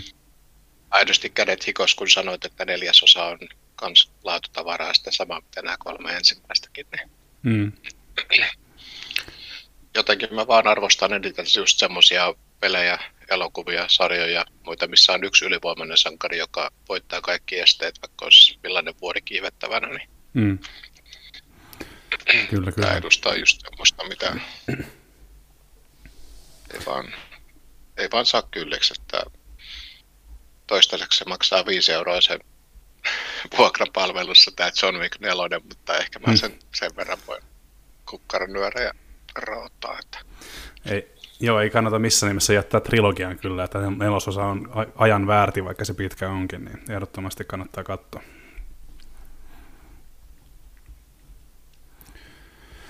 Kyllä, mutta tota, jos ei muuta, niin mennään sitten, on tullut, toivottavasti toi kuulu, öö, vuoden parhaiden pelien top 5 meidän osalta. Ja tota, mm, pitämättä puhetta, mennään eteenpäin ja lähdetään sieltä numero 5. Ja vaikkapa Jyri voi kertoa, mikä on viidenneksi paras peli tänä vuonna. Joo, no siis mun täytyy ensinnäkin pohjustaa tätä mun listaani sillä, että mä en ole tapojeni mukaisesti niin ihan hirveästi näitä uusia pelejä pelannut. että tota, on enemmänkin tätä backlogia purkanut ja sieltä varsinkin sellaisia pelejä, joita löytyy tältä PlayStation Plussa Extreme Super Hyper tasolta, mikä se nyt onkaan. Joo. on, on joitain kyllä ihan rahallakin ostanut niin kuin tämän viitoseksi päätyneen Äh, eli Death Stranding, joka on jo muutaman vuoden ikäinen peli ja, ja siitä on tullut tietysti tämä virkistetty versio tuonne Pleikka Vitosellekin. Mm. Uh, mutta tota noin, niin, joo, tämä oli tosiaan sellainen viimeinen peli, joka mahtui mun listalle, niin vaikka itse asiassa, jos olisi jotain sellaista uh, uh, niin kuin me viisi pelit, niin, niin tämä olisi ehkä paremminkin siellä, koska en mä niin kuin, lopulta sitten kuitenkaan niin kauheasti päässyt siihen hypetykseen mukaan, että jotenkin mielestähän tämä on about paras peli, mitä koskaan on tehty, ja mulle se oli lähinnä sellainen, niin kuin, että joo, upea tunnelma, todella hienot grafiikat, juoni on, niin kuin, se alkaa olla sellaista niin kuin melkoista hörhöilyä, ja pelastavuudessa on tosi isoja ongelmia. Mm että se niin kuin loppua kohti rupesi käymään melkoiseksi grindaamiseksi, mutta kuitenkin siitä jäi sellainen voittopuolisesti ihan hyvä fiilis, ja sen takia sanoisin, että se on viidenneksi paras peli, mitä mä oon tänä vuonna pelannut. Joo, kyllä, kyllä. Tähän täytyy tarttua sen verran kyllä, että mä periaatteessa päivä, kun mä tätä Death Stranding on itsellekin tuttu, tuttu ja tota, kun tätä aikoinaan pelasin, niin mu- muutama vuosi takaperin, niin tota, tämä tästä on pakko sanoa kyllä sen verran, että mulla, mä vuoro, vuoropäivinä niin kuin vihasin ja rakastin tätä peliä. Et mullakin, on, mullakin on vähän sama homma tämän kanssa, että et, et, kun, kun saa niitä työvälineitä tähän pakettien toimittamiseen ja kaikkeen tämmöiseen, niin sitten tosiaan story lyö semmoista, semmoista niin kuin avaria molemmille, avaria, avaria niin kasvojen molemmille puolille, että tota, ei ole, en, en ollut aina ihan selvillä kyllä, että ymmärsinköhän mä nyt ihan oikein, mitä herra Kojima tässä on meinannut. Niin, niin tota, öö. Joo, ja Kojima tuntuu rakastavan sellaisia ylipitkiä välivideoita. On ihan kyllä. käsittämätön määrä, mitä siinä on sitä välivideota ja Jonni joutavaa jaarittelua. Kyllä joo. Onko täällä joku pointtikin? Mutta näin, mm. näin, siinä, käy, näin siinä käy, kun tota MGS, Metal Gear Solid 4 ja nyt viimeisimpänä tämä on erinomainen esimerkki siitä, että mitä tapahtuu, Koimalta otetaan, tai se tahtipoiko annetaan pelkästään hänelle, niin tämä on ehkä vähän, vähän huonolla, tavalla esi- hyvä, huonolla tavalla hyvä esimerkki siitä, mikä, tota, mitä tapahtuu siinä vaiheessa. Nyt tietysti, no joo, tangetti päättyy kohta, mutta siis OD ja tuleva Death Stranding 2, niin katsotaan nyt sitten, että kuka sitä tahtipuikkoa heiluttaa, mutta musta jotenkin tuntuu, että hän tarvii kyllä jonkun ap, niin kuin apukädet siihen vähän hillitsemään niitä isoimpia visioita. mm, joo, taide syntyy rajoitteista ja sitten kun ne otetaan pois, niin sitten tulee sellaista hirveätä puuroa, josta ei niin kuin kukaan ymmärrä mitään. Erinomaisesti sanottu, ei, ei oikeastaan lisättävää tuohon. Mä, kun tässä nyt aloin pöliseen, niin tota, mä voisin pohjustaa omaa tota, listaani sillä, että tosiaan täytyy mainita, pakko mainita, koska kaikkia näitä on tarkoitus kumminkin pelittää jossain vaiheessa, niin muutaman tähtinimikkeet, joihin en ole koskenut tänä vuonna, niin on just äh, ikävä kyllä Alan Wake 2, Baldur's Gate 3, Final Fantasy 16, Cyberpunk lisäri Phantom Liberty, äh, Sabotage Studiosin uutukainen Sea of Stars, ja lista jatkuu pidemmällekin, mutta tota, muutamia nimikkeitä, mitä halusin mainita, koska nämä, on, nämä olisi ollut hyvin todennäköisesti tässä top 5, jos, jos niitä olisin pelannut, niin lähdetään tällä pohjustuksella liikkeelle. Ja tota, mikä ehkä olisi voinut mennä tuohon yllärilistaankin, mutta ei nyt sinne päätynyt, pääty top 5, koska oli se vaan sen verran hyvä. Öö, oli Dead Space Remake. Tota, loistava kauhupeli kaikkien näiden vuosienkin jälkeen, ja tota, on pakko myöntää, että siellä on tietynlaisia, tiety, tietyt jutut on, huomaa, että ne on siltä aikakaudelta, miltä ne on, että mitään isoja, su, järkyttävän suuria pelillisiä uudistuksia tähän ei ole tehty, mutta siis tunnelmaltaan ja graafisilta uudistuksilta ja äänimaailmalta aivan timanttista tavaraa. Uh, Isaac Clarke on saanut äänen alkuperäisestä poiketen tässä uudessa remakeissa, ja toki siitä voidaan olla montaa mieltä sen onnistumisesta, mutta jostain syystä se ei pilannut muut pelikokemusta kyllä oikeastaan lainkaan. Välillä huomasin, että Isaac Clark on mm, varmaan jossain omassa kämpässään näitä nauhoitellut, koska välillä oli kyllä niin ponnetonta se roolisuoritus, että, että, että tuntui jotenkin kuulosti siltä, että tämä on taidettu nauhoittaa korona, pahimpana korona-aikana, koska jotenkin, en tiedä, tuli vaan semmoinen olo, että hän ei nyt ihan, ihan aina ollut sitten isoimmalla sielullaan mukana tässä, mutta yhtä lailla pelinä, tunnelmaltaan, graffaltaan, fiilikseltään jotenkin niin kuin Dead Space on ainutlaatuinen avaruuskauhupeli ja öö, vetää vanho, vanhahtavista pelisuunnitelluista suunnitelluista jutuistaan askeleen ja useammankin askeleen paremmaksi kuin, mä tiedän, että Toni ei tykkää tästä, mutta vetää useamman askeleen paremmaksi kuin Callisto Protocol, jossa oli nämä Dead Spacein alkuperäiset luojat ö, mukana. Molempia arvostan, mutta loppujen lopuksi Callisto jako tosi paljon mielipiteitä ja realistisesti sanoen voin sanoa, että on tapellutkin parin kanssa siitä, että onko se hyvä vai eikö se ole hyvä. Kyllä, kyllä. Tiedät, kummalla puolella mä oon. Joo, se on käynnissä. Mä sille yhdeksikön omassa arvostelussa kympiasteikolla. Ky- kyllä, kyllä. Joo, se on... Joo, se on... Dead, mm, Dead Space on sillä no, niin se on hyvä osoitus vaan siitä, että miten mun pelimaku, niin jotenkin se ei ollenkaan osu yksin valta enemmistön kanssa, että niin, niin mä pelasin sitä alkuperäisjulkaisua joskus, en mä tiedä kuinka monta tuntia, ja sit se jäi vaan mulla kesken, enkä ole koskaan päässyt sitä loppuun asti, että ei vaan, ei vaan tempassu mukaansa. Joo, kyllä, kyllä. Näin ne muuttuu, tai ei, se on hyvä, hyvä vaan, että tässä pystytään avartamaan omia tai tota, eri kokemuksia. Tota, Toni voi jatkaa, kun siellä jo vähän Kalistosta mainitsikin, niin mikä on Tonin ö, viidenneksi paras peli tänä vuonna? Joka vielä sen verran lisää edelliseen, että aikoinaan Dead Space se 15 vuoden takana myytiin mulle sillä, että konsolifinin ylläpidossa oleva Janus-nimimerkki sanoi, että 11 minuuttia kuolemia kielletty alle 18-vuotiaalta ja X-savalta. Hän mainosti, kun linkitti yhden YouTube-videon, missä oli erilaisia kuolemia Dead Spaceista 11 minuuttia. Okei, okay. kyllä, kyllä. Mutta viidennelle sijalle yltää Lies of P, eli Pinocchion seikkailut. Souls-like-peleihin on aina ollut hulluna ja mä ajattelin, että tälle pitää antaa mahdollisuus. Ja ehkä se alku oli silleen kovin vaisu, että se peli vaikutti aika tyhjältä ja mä en silleen hirveästi arvostanut, että semmoisia nukkemaisia ominaisuuksia omaavia vihollisia käveli vastaan. Mutta sitten kun seikkailu eteni, niin siihen tuli jopa semmoisia niin no enemmän sisältöä niiden NPC-hahmojen myötä ja sopivasti jopa semmoisia vähän pelottavia tilanteita, vaikka ei ole kauhupelistä kysymys. Ja ne pomotaistelut on vaan ihan täyttä timanttia, että niissä joutuu niin paljon ta- tappelemaan, voi valehtelematta yli 200 kuolemaa siinä, kun pelasin ensimmäistä kertaa läpi. Että... Hmm. Mutta mahtuu ehdottomasti top 5, että sen verran hyvä uusi Nimi. Sanotaanko niin, että hyödynnetään niitä Souls-pelien parhaita puolia, että hmm. okei, okay, jonkun mielestä se voi olla matkimista, mutta ei se mitään. Se on kuitenkin sulle niin kuin, pohjalla.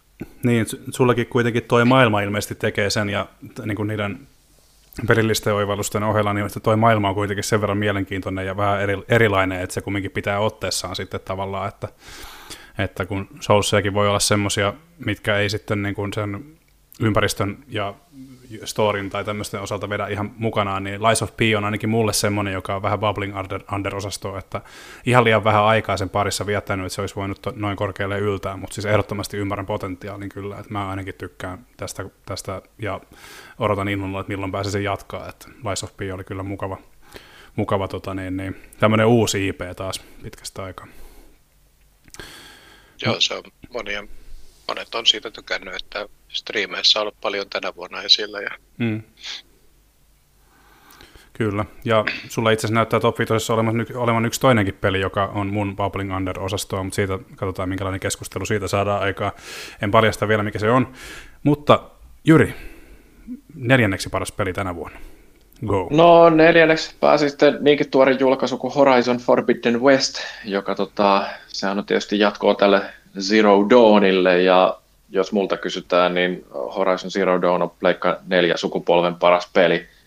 Et siinä oli kuitenkin niin tolkuttoman upea tarina hienosti kerrottuna, että tota, se kyllä säväytti oikein todella voimallisesti. Hmm. Oli tämä Forbidden Westikin ihan jees tarinan puolesta, mutta ei lähellekään yhtä hyvä ja en mä tiedä, oliko se sitten, että niin sen hyvän tarinan takia mä tykkäsin Zero Dawnin pelattavuudestakin, että tota, tämä niinku, ei, ei niinku millään asteikolla oikeastaan noussut samalle tasolle.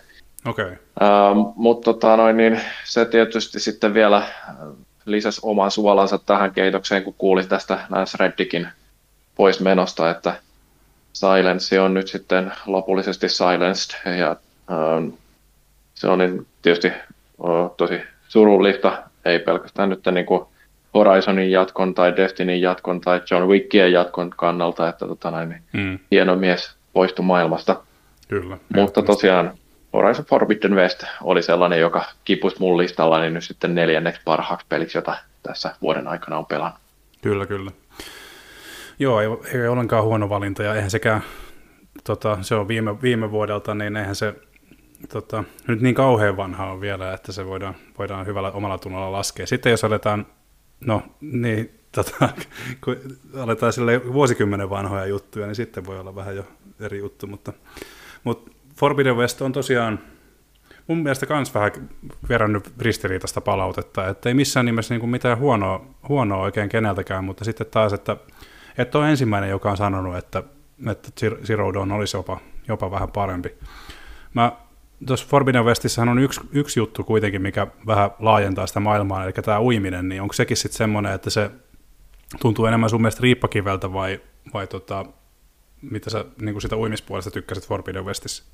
No siis mun mielestäni ei ole yhtään peliä, jota toi veden alla liikkuminen olisi parantanut. En muista ainakaan koskaan, että, niin, niin, että se olisi ollut olisi toteutettu sillä, että se olisi lisännyt jotenkin nautinnollisuutta peliin. Että kyllähän no Destiny 2 taas kerran pääsee mainostamaan sitä, että onhan siihenkin lisätty niitä vedenalaisia osuuksia. Ja jos se peli vituttaa muutenkin, niin kyllä se, että pääsee veden alla poukkoilemaan, niin se tekee vielä sitten oman sellaisen ää, lisäyksensä, että niin, niin kyllä ää, rupeaa jurppimaan oikein tosi nopeasti. Siihen on syynsä, mikä takia mä en ole siihen peliin koskenut puoleen vuotta. Mm, kyllä, kyllä. Joo, kyllä mä pystyn tuon ymmärtämään, että ei se, ne oli retroaikana, tai silleen kolmiulotteisen kolmiulotteisten pelien alku, alkuaikoina niin ihan hirveätä paskaa mennä veden alla ja onhan tietysti parantunut ja tullut vähän hallitse, halli, hallitummaksi se kulkeminen vedenalaisissa maailmoissa, mutta kyllä pystyn samaistumaan tuohon, että ei se välttämättä ole mikään niin kuin, ö, he, he pinnan alle nostava asia. He. Mm. Tota niin, joo, eipä siinä. Meikäläisen top tai neljänneksi paras peli tänä vuonna on mä nähtävästi edustan meidän tässä kolmikossa nyt sitä nintendo PLOa, eli Super Mario Bros. Wonder. Aivan loistava kaksulotteinen, kaksulotteinen tota Mario-peli, joka, jonka parista mä ajattelin, että, että mitä ne voi keksiä vielä uutta, ja mikä sitä nyt, niin kun, kun kuitenkin on nähty jo Super Mario, Super Mario Maker, niin mitä, miksi kaksulotteista Mario, eikö se, on nyt, eikö, eikö se nyt ole jo nähty? Tämmöisiä mietteitä vähän tuli. Mutta sitten kun tuota pelasi valmista tuotetta, niin sille taitaa olla syynsä, miksi, miksi nämä myy osasta toiseen ja miksi ihmiset näiden parissa viihtyy. Ja vielä keksitään, niin kun, keksitään tota, uusia asioita ja mielikuvituksekkaita asioita näihin peleihin. Et mun mielestä Super Mario Bros. Wonder on vaan semmoinen tasohyppelypeli, jonka parissa tulee vaan niin tosi hyvälle mielelle. Et, ja sitä niin pelit monesti mulle ainakin edustaa on se, että niiden parissa viihtyy ja niiden niin tulee niin fiilis kohoaa, vaikka jonkun vähän huonomman työpäivän jälkeen tai jotain, niin Mario Wonder on, on kyllä ehdottomasti tota, kaksulotteisten hyppelyiden eri eliittiä tänä vuonna, ja miksei tietysti vähän pidemmältäkin ajalta. Mun mielestä Nintendo pitkällä kokemuksellaan taas näytti sen, miksi he on maailman, yksi maailman parhaita tekemään näitä. Toni, mikä on neljänneksi paras peli sun mielestä tänä vuonna? Remnant 2, eli tätä tota, Dark Soulsia aseilla verittiä kantava peli, että jos ensimmäinen osa oli sillä aikoinaan tosi laadukas ja se tavallaan loi paineita tälle jatkoosalle jo senkin takia, että onnistutaanko parantamaan, kun se oli jo valmiiksi niin koukuttavaa, että Platinumia asti se oli pakko takoa silloin ja hmm. turhaa mä siinä pelkäsin, että se oli just niin laadukas peli, että kaikki ne, sanotaanko, pienet tekniset epäkohdat ja muut oli onnistuttu kitkemään pois ja saatiin paljon hyviä pomoja, kiehtovia putsleja, haastavia taisteluita. Ja mä annoin sille otsikolle just tämän pohjalta, siis arvostelulle tämän pohjalta otsikoksi tuhansien variaatioiden maailma, ja mm. millä se löytyy konsolifinin sivulta. Ja sitä pelintekijätkin oli sanonut, että jos ajatellaan, että pelaat sen pelin ihan sataprosenttisesti kaikki tutkien, niin sä pystyt näkemään siitä vain 35-45 prosenttia koko pelistä, että mm. uudelleen peluarvoa on valtavasti ja se on yhtä koukuttava niin porukalla pelatessa kuin yksinkin, että mm. ainoa harmi siinä oli, että se ahmitti niin kuin kerralla läpi meidän peliporukassa noin kuukauden ja sen jälkeen kukaan ei ole huudellut siihen, että eikö ne näkemättömät asiat sitten kuitenkaan vedä niin paljon pelipua, niin paljon puoleensa, että mm. peliä jaksaisi jatkaa. Että. Joo. No to... ehkä se tästä, kun joulukinkut on sulateltu ja muuten. Jaksaa porukka taas pelata paremmin. Joo, ja tota... Tupea kokemus ehdottomasti. Kyllä. Joo, ja tämä Remnant 2 on saamassa myöskin, tai saanutkin jo DLCtä, en tiedä, oletteko siihen koskenut vielä, mutta kyllähän se nyt voisi ainakin olla niin kuin yksi syy palata, palata perin, perin pariin, niin tota, öö, nähtävästi... Kokemisen arvoinen kyllä. Joo, nähtävästi, nähtävästi tuota kolme DLC-pakettia on tähän Remnanttiin tulossa vi, tuota seuraavien kuukausien aikana. Ja mikä mun mielestä Remnantista, itse en ole Remnanttia pelannut, mutta tota, mikä, mikä selkeästi kuvaa hyvin sitä, että sillä on tota, omat kannattajansa, niin on se, että se tosiaan ensimmäisen viikon aikana myi miljoona kappaletta jo, ja tähän nyt ei ihan mikä tahansa teos pysty, niin tota, selkeästi osoittaa sen, että ei kannata unohtaa tämmöistä, tota, tavaraa, ja niin kuin myynnillisesti on hidast, toki hidastunut, mutta tota, miljoona luokassa mennään, niin, niin, niin tämä on myös vähän semmoinen, mikä on jäänyt souls peli mikä on jäänyt vähän niin kuin paitsi jo itsellä ihan tyysti, kun ensimmäinen, ensimmäistäkään osaa en koskaan pelannut, mutta, mutta, mutta jos, jos tähän nyt lähtisi, lähtisi mukaan, niin onko Remnant 2 semmoinen, että ensimmäistä osaa ei välttämättä tarvitse pelata, vai onko se välttämättömyys? molemmat on niin omanlaisia pelejä, että Remnantin yksi vahvuus on se, että kaikki kentät ja pomot ja muut vastaavat arvotaan, eli hmm. käytännössä jokainen peli kertoo erilainen. Mutta kyllä mä silti sanoisin, että ei sitä ykköstä tarvitse pelata. Joo. Kakkonen on jo niin paljon laadukkaampi jo teknisestikin, että se siitä on helppo lähteä liikkeelle. Kyllä, kyllä. No se on. Aina kun justi jatko puhutaan, niin mulle ainakin henk- henkkoht on tärkeää, että tota, tietää, että, että, että voiko, voiko, voiko tota, niin koskea, koskea tota suoraan jatko-osaa vai pitääkö kuluttaa kymmeniä tunteja ekan osan parissa, niin hyvä tietää sitten, että, että tota Remnantti toimii jo suoraan kakkososasta. Tota, tota, joo, no mä nyt tässä pölisen, niin mä nopeasti sanon sitten, että top, mennään top kolmeen sitten seuraavaksi. Ja, tota, meikäläisen meikäläisen tota, vuoden kolmanneksi paras peli nähtävästi jälleen semmoinen, mikä ei löydy keltään muuta, spoilers, niin tota, Marvel Spider-Man 2. Ja oikeastaan syynä tähän, miksi ei ole tämän korkeammalla, niin on se, että tota, tai miksi nämä on mennyt vähän näin päin, niin on se, että Spider-Man 2 en ole pelannut läpi asti vielä, mutta se mitä olen pelannut, niin olen vakuuttunut erittäin, erittäin paljon, tota, aivan uskomattoman hienon näköinen. Insomniac tuntuu taikovan niin tuosta raudasta irti mielettömiä juttuja. Ja tota, oikeastaan Mar- Spider-Man 2. Äh, mitä mä nyt sanoisin, niin siis story on ihan mielenkiintoinen.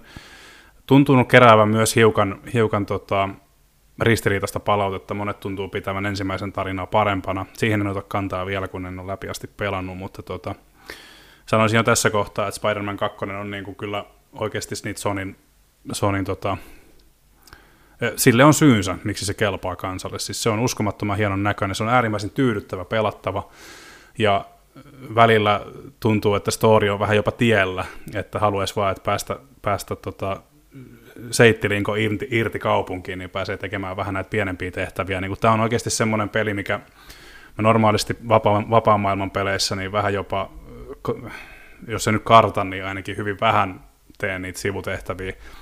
Niin Spider-Man 2. niitä tulee tehtyä, koska se kulkeminen ja kaikki on niin kuin vaan niin tosi tyydyttävää, ja se taistelusysteemi, vaikka ei paljon muuttunut ekasta, niin on, on tosi hyvin tehty ja tosi jotenkin painavaa sillä tavalla, hyvä, hyvällä tavalla, että se on, sit on, kuin, se on hauskaa. Ja jälleen kerran päästään si- y- yksi kierros ympäri sen hauskuuden kanssa, että mulle peli, pelit niin, niin kauan kun on kivaa ja hauskaa, niin tota, silloin on onnistuttu mun kirjoissa. Ja tota, öö, miten se nyt sanoisi, en, tosiaan kun lueskeltiin tai katseltiin niitä tota, Insomniac-vuodon jälkeisiä listoja, myynti, myyntilistoja, niin ei se kyllä mun mielestä ole yhtään yllättävää, että Spider-Man kelpaa, moderni Spider-Man kelpaa kansalle. Ö, erinomainen, erinomainen peli kerta kaikkiaan. Joo, kyllähän Insomniackihan on nimenomaan, niin kuin ne osaa tehdä erittäin hyviä sellaisia hauskoja pelejä, joita on kiva pelata ja Äh, mullahan tosiaan niin kuin ensimmäinen Ratchet Clank oli ensimmäinen peli, mitä mä pelasin Pleikka kakkosella, tai toinen mm. ehkä. Äh, ja, ja silloin tota, jo totesin, että, että juman kautta, että oikeasti konsolipelaaminen, niin siinä on niin paljon enemmän sellaista riemukkuutta kuin mitä PC-puolella koskaan, että sen takia jäin sitten tälle tielle. Mm. tota, kyllä niin kuin ehdottomasti arvostan ja kaikki Insomniakin pelit, mitä on tullut pelattua, niin niistä on tykännyt tarvitsisi varmaan jossain kohtaa toi Sunset Overdrivekin korkata ja tämä Spider-Man 2, niin mä oon sitä kerännyt itse tunnin verran nyt pelaamaan, että käynnistelin sitä tässä tänään jonkin verran ja tarvitsee mm. varmaan jatkaa sitä seikkailua, mutta kyllähän se edelleenkin nimenomaan siellä New Yorkissa seittilinkoilu niin on, on tosi nautittavaa. Mm. Kyllä, se on hyvin sanottu. Nyt kun aloitit äänessä, äänessä olemisen, niin jatkaa ihmeessä. Mikä on sun Jyri top kolme tai kolmanneksi paras peli tänä vuonna? Joo, mä valittiin kolmanneksi äh, taas näitä viimevuotisia pelejä, eli äh, 2022 ilmestynyt Saints Row, äh, joka tota, aloitin sitä vähän sillä niin varovaisin elkein, kun muistan, että on joskus jostain Saints Row 2 kaikki kirjoittanut arvostelunkin ja silloin löysin itsestäni tämän sisäisen tärin, kun totesin, että tämä on ihan yksinkertaisesti aivan liian brutaalia sellaista huoletonta väkivaltaa, että mä en enää tykännyt siitä, se ei ollut hauska. Aivan, aivan makaberia. Tota, no suorastaan, mutta niin, niin tämä tota, äh, ei voi sanoa, että tässä nyt tuoreimmassakaan Saints Rowssa ja varmaan kun Volitioni taidettiin sulkea tässä justiin, niin, Tänä vuonna niin taitaa jäädä viimeiseksi, viimeiseksi peliksi sitten ää, tätä sarjaa, niin tämä olikin yllättäen jotenkin niin hyvän tuulinen ja ää, humoristinen ja hauska, että ei sit voinut oikein olla tykkäämättä. Et onhan se niinku pukinen paska, se mm. kaatuilee ää, aina silloin tällöin tai tehtävät jää sillä jumiin, että niitä ei pysty suorittamaan ja, mm. äm, ja sillä niinku sellaisia pikku ärsyttävyyksiä, mutta toisaalta siinä on se, että pelaaminen on kauhean kivaa, Ää, ja sitten ne hahmot siinä on niin jotenkin rakastettavia, että sit vaan niin kuin, sitä pelaa hymyhuulella koko ajan. Et kyllähän se on tosi yliampuvaa se väkivaltaisuus siinä, mm. että et aika niin kuin huolettomasti pannaan siinä niin kuin vihollisia ja siviileitä sileeksi ja, ja tehdään niin kuin sellaista, no siinähän on tää, näitä tehtäviä, missä jollain tankilla tai VTOL-lentokoneella vedetään siellä niin kuin kaupungin päällä ja pannaan kaikki paskaksi, mutta tota, sitten kuitenkin se tarina itsessään on sellainen, varsinkin loppua kohti, niin semmoinen uskomattoman kaunis ystävyyden ylistyslaulu, mm. joka niin kuin, no mä vaan tykkäsin siitä ja jotenkin halpuudestaan huolimatta, niin kyllä mä sen nostaisin kolmanneksi parhaaksi peliksi, mitä mä oon tänä vuonna pelannut. Joo, sait, sait, sait kyllä myytyä hyvin, hyvin tuonne, että tuota, toi oli muutama kuukausi takaperin PS Plus, ilmaisena kuukauden PS Plus-pelinä, ja tuota, on tarkoitus myös korkata. Mä oon kuullut tästä niin kuin, negatiivista julkaisu, negatiivisen julkaisun jälkeen yllättävän paljon positiivista palautetta, kun vähän on saatu pahimpia säröjä tasotettua, eikä vieläkään vissi ihan kokonaan, mutta tuota... Juu, ei. niin, kyllä, eli sä pelasit tämän tänä vuonna, ja kauanko siitä on suurin piirtein? No siis mä sain kai pelattua sen loppuun tässä ihan viikko sitten. Niin justiin. Eli aika se, tuore kokemus. Niin justiin, eli edelleen, edelleen on vähän rikkinä, rikkinäisyyksiä siellä täällä, mutta tota... Joo, ja sellaiseksi todennäköisesti jääkin. Mm, kyllä. Mutta hyvin sanottu sikäli, että noi, tota, et, vaikka virheitä löytyy, löytyy vähän niin kuin puhutaan näistä Eurochankin, Eurochankin ja näitä kahenaan, kahenaan peleistä, niin joskus, joskus se voi tuoda sympaattisia aspekteja sekin, että tota, ei ole niin kuin, on säröjä joo, mutta ei anneta se häiritä tyyppisesti. Että tota, ja sitten, että mulla, mullahan niin kuin alun perin, miksi Saints Row jää kokonaan niin kuin testaamatta, niin oli se, että, että se näytti jotenkin vähän persoonattomalta, mutta justiin, että jos, jos tosiaan se story pitää otteessaan, otteessaan niin tota, sehän on hyvä, eri, erinomainen merkki, että, tota, että, että on jäänyt, jäänyt vähän niin kuin paitsioon sitten, ehkä jopa turhaan, tai en tiedä turhaan, mutta on semmoinen niin kuin tietyllä tapaa eh, hiomaton, li, hiomaton niin kuin, jos se nyt timantti, niin ainakin niin kuin, Kiilottamaton pökälä. niin, niin, sieltä, pare, sieltä sä puit sen sanoiksi paremmin kuin minä. Tota, mitäs totta, Toni, kolmanneksi paras peli tänä vuonna? Mä odotan itse asiassa, mulla on tästä sananen sanottavana semmoinen spoileri tähän väliin. Kyllä vain, eli Tämä on mulle samalla vuoden suurin yllättäjä, eli From Softwarehan tunnetaan Souls-peleistä, Bloodborneista, Elden Ringistä, joiden suuri ystävä olen, ja oli tosi hämmentävää, kun mulle tarjottiin arvosteltavaksi Armored Core VI, eli kutonen Fires of Rubiconia, koska en ollut tästä pelisarjasta aikaisemmin edes kuullut, ja siellä on kuitenkin se oma vankka fanikuntansa ollut sieltä ihan ensi julkaisuista lähtien, niin mm en olisi ikinä uskonut, että From Softwarelta, että ne pystyy niin kuin, tuomaan sitä Souls-henkistä haastavuutta ja tämmöisen nopean tempoisen räiskintäpelin muodossa, että mä olin aivan koukussa. Mä en yleensä edes fiilistele millään niin kuin skinellä tai vastaavilla. Ja mä muistan käyttäneeni puolitoista tuntia, että mä laitoin kaikki värit aivan viimeisen päälle sille omalle taistelurobotille. Ja... Joo. huonatessa meni aikaa enemmän kuin oli arvannut. Joo, siis käytännössä enemmän kuin joku pitkäaikaisen roolipelin tai semmoisen, mihin saa uvotettua helposti satakin tuntia, niin mm. oma haavo pitää olla viimeisen päälle, niin kaikki se mahtava tempo ja lähes niin kuin ylitse pääsemättömän vaikeat pommovastustajat muutamissa kohdissa ja se, että se toimii niin laadukkaasti, että siinä ei käytännössä okei, okay, jos vedät ihan täyttää afterburnerit päällä kentän laidasta toiseen, niin yrität ottaa siitä kuvan arvostelun varten, niin se ei välttämättä näytä hyvältä, mutta niin, nopeassa, nopein temmon aikana sitä edes huomaa. Että Joo, kyllä, kyllä. Ehdottoman positiivinen kokemus ja ainoa miinuspuoli se, että noin 20 tuntia tuli sitten loppujen lopuksi suurin piirtein saldoksi, kun sen pelasi läpi. Että... Mm. Mutta ehdottomasti ansaittu palkintopallisia. Joo, mulla, mulla tota Armored Core 6 menee Bubbling Under-osastolle, koska on vasta niin alussa siinä, mutta tota, siis mulla kans, se, se olisi voinut yhtä lailla mennä niihin yllättäjiin, koska mulle se sarja on tuttu vähän tälle sivusta seuraajana hyvin pitkältä aikakaudelta, eli muistan se jo Pleikkari kakkoselta, Ja tota, on saanut semmoisen semmoisen niin semmoinen mieleyhtymä mulla siitä oli, kun jotain vanhempaa sarjan osaa pelasin, että se on just semmoisen, se on aika, ha, sitä on aina pidetty hankalana pelisarjana ja just se on semmoinen ja unelma, että oikeasti niin kuin maksimoidaan se oma robotti semmoiselle tasolle, että pärjää ja sitten tota, myöskin tämä kaikki, kaikki tota, maalaaminen ja kaikki tämmöinen, niin niihin saa oikeasti kulumaan hyvin aikaa.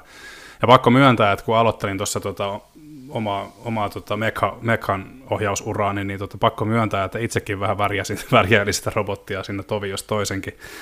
Ja tota, ö, tosiaan on, on niin kuin, Armored Corehan oli pitkän aikaa niin kuin tauolla, se vitososa tuli Pleikka kolme aikakaudella, ja siitä on aikaa ainakin kymmenen vuotta. En nyt varmaan kauheasti valehtele, kun ulkomuistista näitä kaivelee, niin tota, ja sitten se oli myöskin, jos en ihan väärin muista, niin vähän tämmöinen askel vähän niin kuin helposti lähestyttävämpää suuntaan, ja sitten tuloksena oli myynnillinen ja arvostuksellinen pannukakku, joten Armored Core senkin takia taisi olla tauolla aika pitkän aikaa. Toki varmasti se edesauttoi, että Souls-pelit menestyivät, ja niin, jolloin Fromilla oli niiden kanssa tekemistä ihan riittävästi, mutta tuota, Palatakseni Armored Core 6 vaikeustasoon, niin kyllähän se tekee jotain oikein, että vaikka mulla meni jo ensimmäisessä bossissa, meinas jo vähän, he, niin kuin, mä en ollut aikoihin pelannut mitään haasta, kauhean haastavaa peliä, ja sitten ensimmäinen bossi meinasi jo tuottaa ensimmäiset harmaat hiukset, niin tota, muistin, että ai niin, että tähän tämmöisiäkin, tämmöisiäkin, missä pitää oikeasti keskittyä vähän enemmän. Ja, öö, pakko sanoa, että se on kyllä, Armored Core 6 on sen alun muutaman tehtävän alun perusteella siis todella, todella jotenkin koherentti kokonaisuus. Ja vasta-alkajille ei kannata, niin kuin nyt puhutaan näistä jatkoosista, niin Armored Coren kohdalla ei missään nimessä kannata miettiä, että voiko hypätä suoraan kutososaan. Kyllä voi. Jos vaan kestää sen niin kuin korkean oppimiskäyrän, niin kyllä, kyllä mun mielestäni niin ei haittaa ollenkaan, vaikka tämä olisi sun ensimmäinen, ensimmäinen sarjaosa. Öö, kuten sanottu, olen muistikuvien varassa, mutta Armored Core 6 on tosiaan, tosiaan tota, hoonaamista ja osien vaihtelua ja öö, niin kuin, min maksaamista riittää, eli siihen kannattaa myöskin varautua, että jotta pärjää taistelukentällä, niin kannattaa myöskin varata aikaa sen oman robotin tuunaamiseen, koska siihen se on yksi iso, iso vie, osa sitä viehätystä tuossa pelissä. Ja mikä Armored Core 6 ero nyt pääsin alkuun, niin selitän sen verran vielä, että ö, kyseessähän ei ole avoimen maailman peli, vaan enemmän tämmöinen kenttärakenteinen teos, ja niin kuin sanoit, niin jos 20 tunnissa pääsee läpi, niin se ei välttämättä ole aina huono juttu, että kaikki ei kestä sitä 50-100 tuntia, niin, niin, niin tota, vähän tämmöinen tiiviimpi kokonaisuus, mikä ei ole mun mielestä aina, läheskään aina niin kuin huono asia, että mä edelleen, kun retroset, vähän niin kuin rupeaa olemaan retrosedän puolella, niin tota, tykkään näistä kenttärakenteisista peleistä, ja Armored Core 6 on siinäkin, siinäkin tota, mielessä hyvä, hyvä tämmöinen tota, teos. Ja joo, oikeastaan allekirjoitan alun perusteella, alun perusteella kyllä monia juttuja, että, että tota, odotan innolla, milloin pääsen jatkamaan. Se on siellä itsellä tällä hetkellä tuolta kirjaston puolelta lainassa, niin tuohon 10, 10. tammikuuta asti sitä on aikaa, aikaa pelailla, niin katsotaan, jos onnistuisin pääsemään jopa läpi siinä ajassa. Niin loistava, alun perusteella loistava peli ja oikeastaan lyhyet vajaat pelitunnit on syynä siihen, miksei se ole itsellä korkeammalla. Tota... Tyyppisen pelin tuommoinen lyhyempi kokonaisuus sopii kyllä ehdottomasti paremmin ja pitää semmoinen nippelitieto sanoa tähän väliin, että Dark Souls 1 julkaistiin noin 4-5 kuukautta ennen Armored Core, eli siinä on ehtinyt porukka totutella uuteen pelisarjaan hmm. ennen viidettä osaa. Aivan, joo, kyllä, kyllä. Joo, en olisi tuota, tuota en kyllä olisi muistanut. Mutta tota, et mä muist, jotenkin oli semmoinen muistikuva, että ne, ne ei mennyt tuolla tavalla päällekkäin, mutta näköjään, näköjään meni sitten. Mutta, mutta joo, tosiaan siisti jotenkin, siisti, siisti nähdä Armored Coren uusi nousu niin sanotusti. Että tota, jännittä, jännittävää nähdä, mitä myynnit, mitä myynnit sanoo, vaikka sanotaan, ö, kun vuosi on kulunut julkaisusta. Ö, hetkinen, tässä nyt puhuttiin, joo, kolmososat on kaikki, kaikki, kaikilta nyt käyty. Mä jotenkin pääsin liian, liian tangentille tässä, niin unohdin jo missä me ollaan. Öö, Jyri. Kiva, kun innostuu. Joo, kyllä mäkin tykkään, että kivempi näin päin ehkä kuitenkin. Tot, Joo. Kerro, kerro tota, numero, numero Zvai, mikä on toiseksi Joo, tämä, tämä taitaa olla mun listani kaikkein vanhin peli, eli vuodelta 2019, ja ähm, tämähän on niin kuin, ei edes välttämättä täys peli, kun puhutaan sellaisesta itsenäisestä jatkosta, Uh, eli Far Cry New Dawn, joka on jatkoa siis tuolle Far Cry 5, joka on mun mielestäni selkeästi sen sarjan paras osa, ja kyllä jos mun tarvitsisi parhaita pelejä ikinä listata, niin, niin kyllä mä sen Far Cry 5 kaikesta huolimatta varmaan sinne listalle pistäisin, koska se on niin älyttömän upea taas kerran tunnelmaltansa, ja siinä on tosi hienoja oivalluksia siinä kerronnassa, että tota, tykkäsin siitä ihan mielettömän paljon, ja siihen heti perään sitten pääsin pelaamaan myöskin tämän New Dawnin, joka veti oikeastaan vielä ehkä pikkasen paremmaksi, vaikka onkin sillä aavistuksen verran tiiviimpi paketti. Mm. Mutta se oli jotenkin hienoa sillä, että poilaamatta mitenkään, miten Far Cry 5 päättyy, mutta kutonen, tai ei kun siis tämä New Dawn jatkaa niin kun, uh, muutama vuosi sitten tämän vitosen päättymisen jälkeen niin kun siinä samassa maailmassa. Ja käyttää todella hienosti sen lähtökohdan, mistä siinä startataan, ja tuo niitä samoja hahmoja jonkin verran siihen seuraavankin osaan mukanansa, ja, ja tota, se on niin taattua Far Cryta, että jos siitä sarjasta tykkää, niin, niin tota, tietysti tämä New Dawnikin putoilee, mm. ja jokaisella varmaan on ne omat suosikkinsa siinä sarjassa. Mulla toi vitonen on, on niin kuin näistä täysistä peleistä se ykkönen ja New Dawn sitten niin kuin mahdollisesti kaikista Far Cry-peleistä mun suosikkini. Mm. Ja sen takia, kun sitä tuli pelattua tuossa kuluneen vuoden aikana, niin se on mun mielestäni niin toiseksi paras peli, mitä mä oon, oon tässä vuoden aikana pelannut.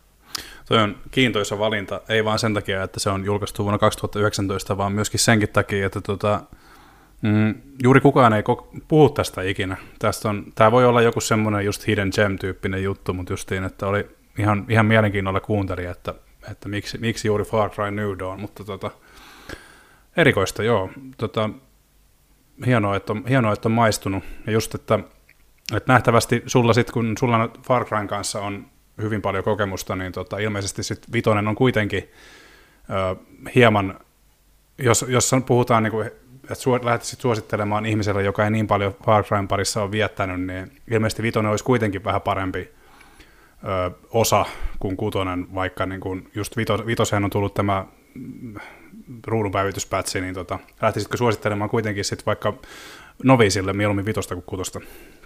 Mm, no mun mielestäni kutosessa niin siinä otettiin jotenkin taka-askelia siinä laadullisesti, että se ei samalla lailla mua oikein tempassu mukaansa kuin mitä Viitonen. Hmm. Uh, en tiedä, oliko se sitten niin se miljö vai mikä siinä oli sellaista, joka ei niin toiminut. Musta se pelimekaanisestikin oli joitain heikennyksiä. Että kyllä tota, uh, mä itse tykkäsin viitosesta eniten, mutta se on eri asia sitten, että kenelle mä niin kuin näitä suosittelisin, että ehkä tarvitsisi ymmärtää vähän paremmin pelimakua et, ennen kuin rupeaa suosittelemaan, että mm. et, kuten mainitsin jo, niin en välttämättä edusta sitä kaikkein suurinta pelaajamassaa näiden omien mieltymysteni suhteen, että siinä mielessä niin yrittäisin vähän paremmin ymmärtää sitä, kenelle puhun asiasta ennen kuin rupeaa kertomaan, että mitä kannattaa pelata. Joo, kyllä, kyllä. Hyvä, hyvä, hyvin sanottu. Tota, joo, kato, omalla, omalla kohdalla niin numero, numeros vai on sitten tota, menee Capcom-osastolle, eli tosiaan Resident Evil 4 remake kohosi sitten kuitenkin tota Spider-Manin edelle ö, isommilla pelitunneilla ja myöskin, myöskin silkalla vakuuttavuudella ja silkalla jotenkin ö, silkalla ammattitaidolla olematta kuitenkin niin kuin riskitön, että tota, tekee, tekee oman näköisiä juttuja, luonnollista jatkumoa näille aikaisemmille remakeille ja tekee silti samalla jotain niin kuin vähän eri tavalla – Öö, Mm. Samalla niin hir- hirveän tuttu, mutta samalla tosi hyviä uudistuksia, mitä vaikaisempaa vertaa. Ja ei, niin kuin parhaimpana, uudist- parhaimpana uudistuksena on tietysti kontrollit, joka, joka tarkoittaa sitä, että Leon voi kävellä ja tää ampua samaan aikaan, kun vertaa alkuperäiseen Resident Evil 4. Se on ominaisuus, joka on kestänyt huonoiten aikaa siinä. Mä käynyt viittikö, tankkikontrollit on ihan hyviä. niin, tota, mä en kerta kaikkiaan, kerta kaikkiaan tota, Capcom vakuuttaa kerrasta toiseen, ja eikä pelkästään Resident Evilin muodossa, vaan myöskin Street Fighter 6 oli tänä, vuonna, tänä vuonna hyvä, vaikka se ei ihan toppii tosiaan juuta nykkään, niin tota, Capcom on yksi tasaisimpia suorittajia tällä hetkellä pelien kanssa. Se on ollut jännä huomata, kun miettii, että sielläkin ollaan käyty melkoisessa aallonpohjassa välillä. Ja tota, vielä kun saisivat pihalle jotain uutta Megamania ja tällaista, niin olisi aika kiva. Sitten, sitten ei passaisi valittaa oikein mistään enää. Tietysti on Capcomillakin harha-askeleita ollut tässä, että Umbrella Corps ja sit sitä aikaisempi nettipeli Operation Raccoon City, niin kyllähän ne nyt on ollut aika, aikamoista tuubaa, mutta, mutta tota, kyllä sieltä enemmän hyvää kuin huonoa tulee pihalle. Et, et, et, upeat nähdä, miten, miten tota siellä on, mitä siellä tehdään nykyään, ja jotenkin eikä rajoitu pelkästään Resident Evil ja tota, Street Fighteria, että myöskin, myöskin tota, Monster Hunter kukoistaa.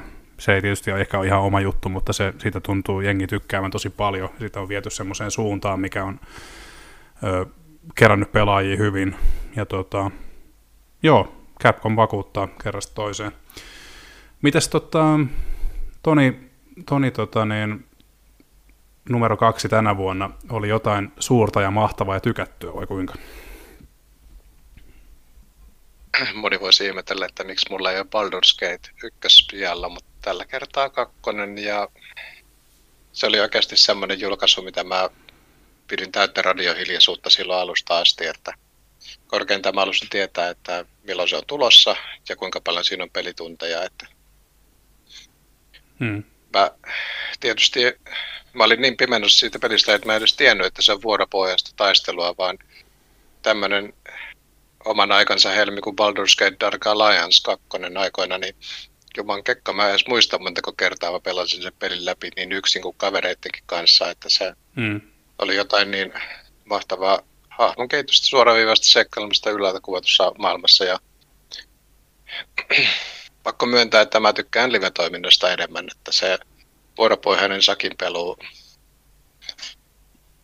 se ei vaan pärjää suoralle toiminnalla. Että... Mm. Mutta sitten taas vastaavasti, kun ajattelee sitä maailmaa, val... mä en edes uskalla kuvitella, kuinka monta tuhatta työtuntia siihen on uhrattu, että on innovoitu tämä tarina, se maailma, kaikki ne ihmissuhteet, tarinankäänteet, yllättävät kohdat ja muut vastaavat, niin mm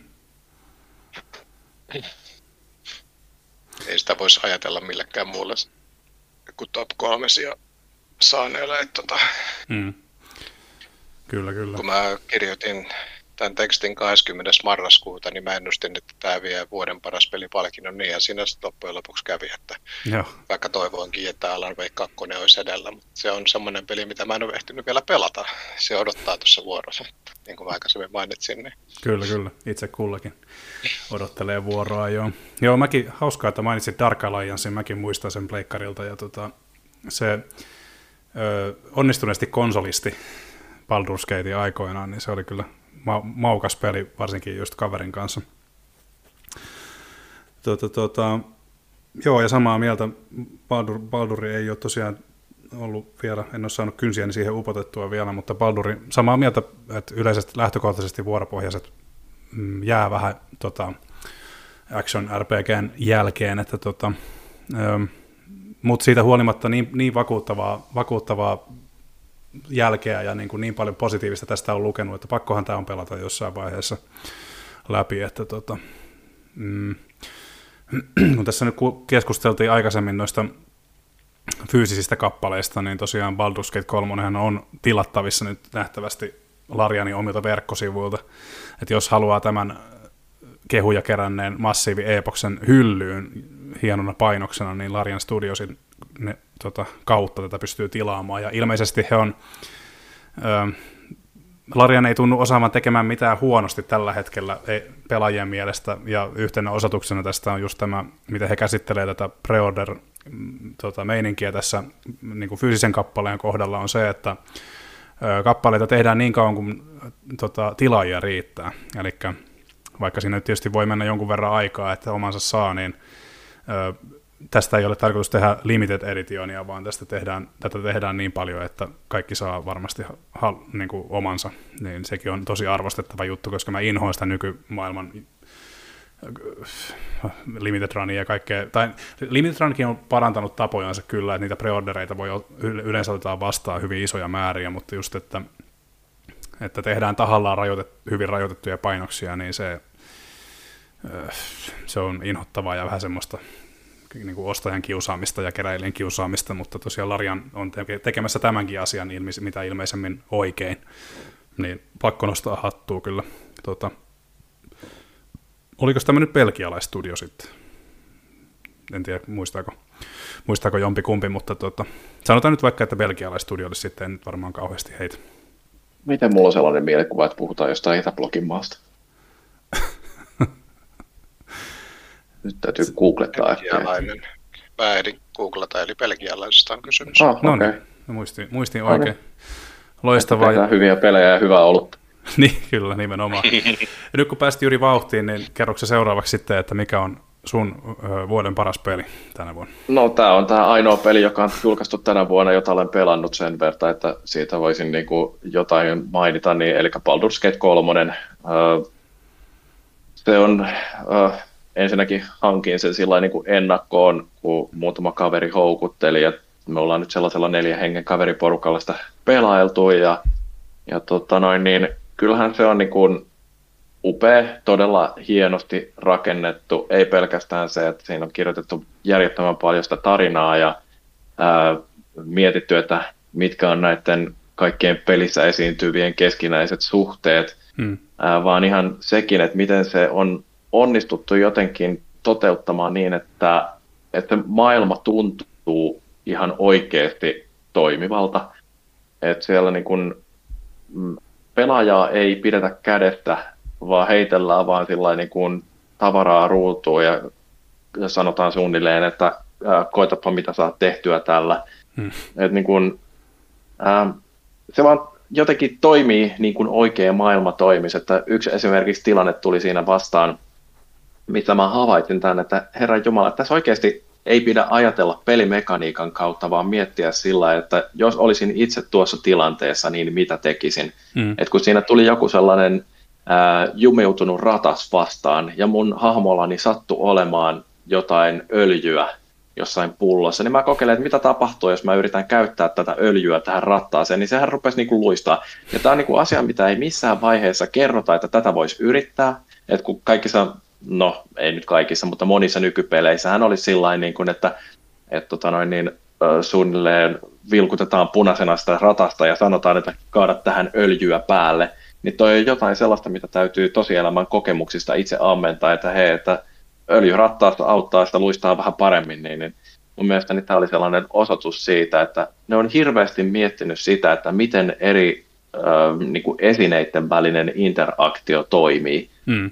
Ja kun se koko peli on täynnä justiin tällaista, että sitä on suunniteltu ajatellen, että, että miten niin kuin, ää, kaikki täällä niin kuin pelittää, niin musta se oli vaan sellainen osoitus siitä, että sitä on hinkattu todella huolellisesti sitä peliä.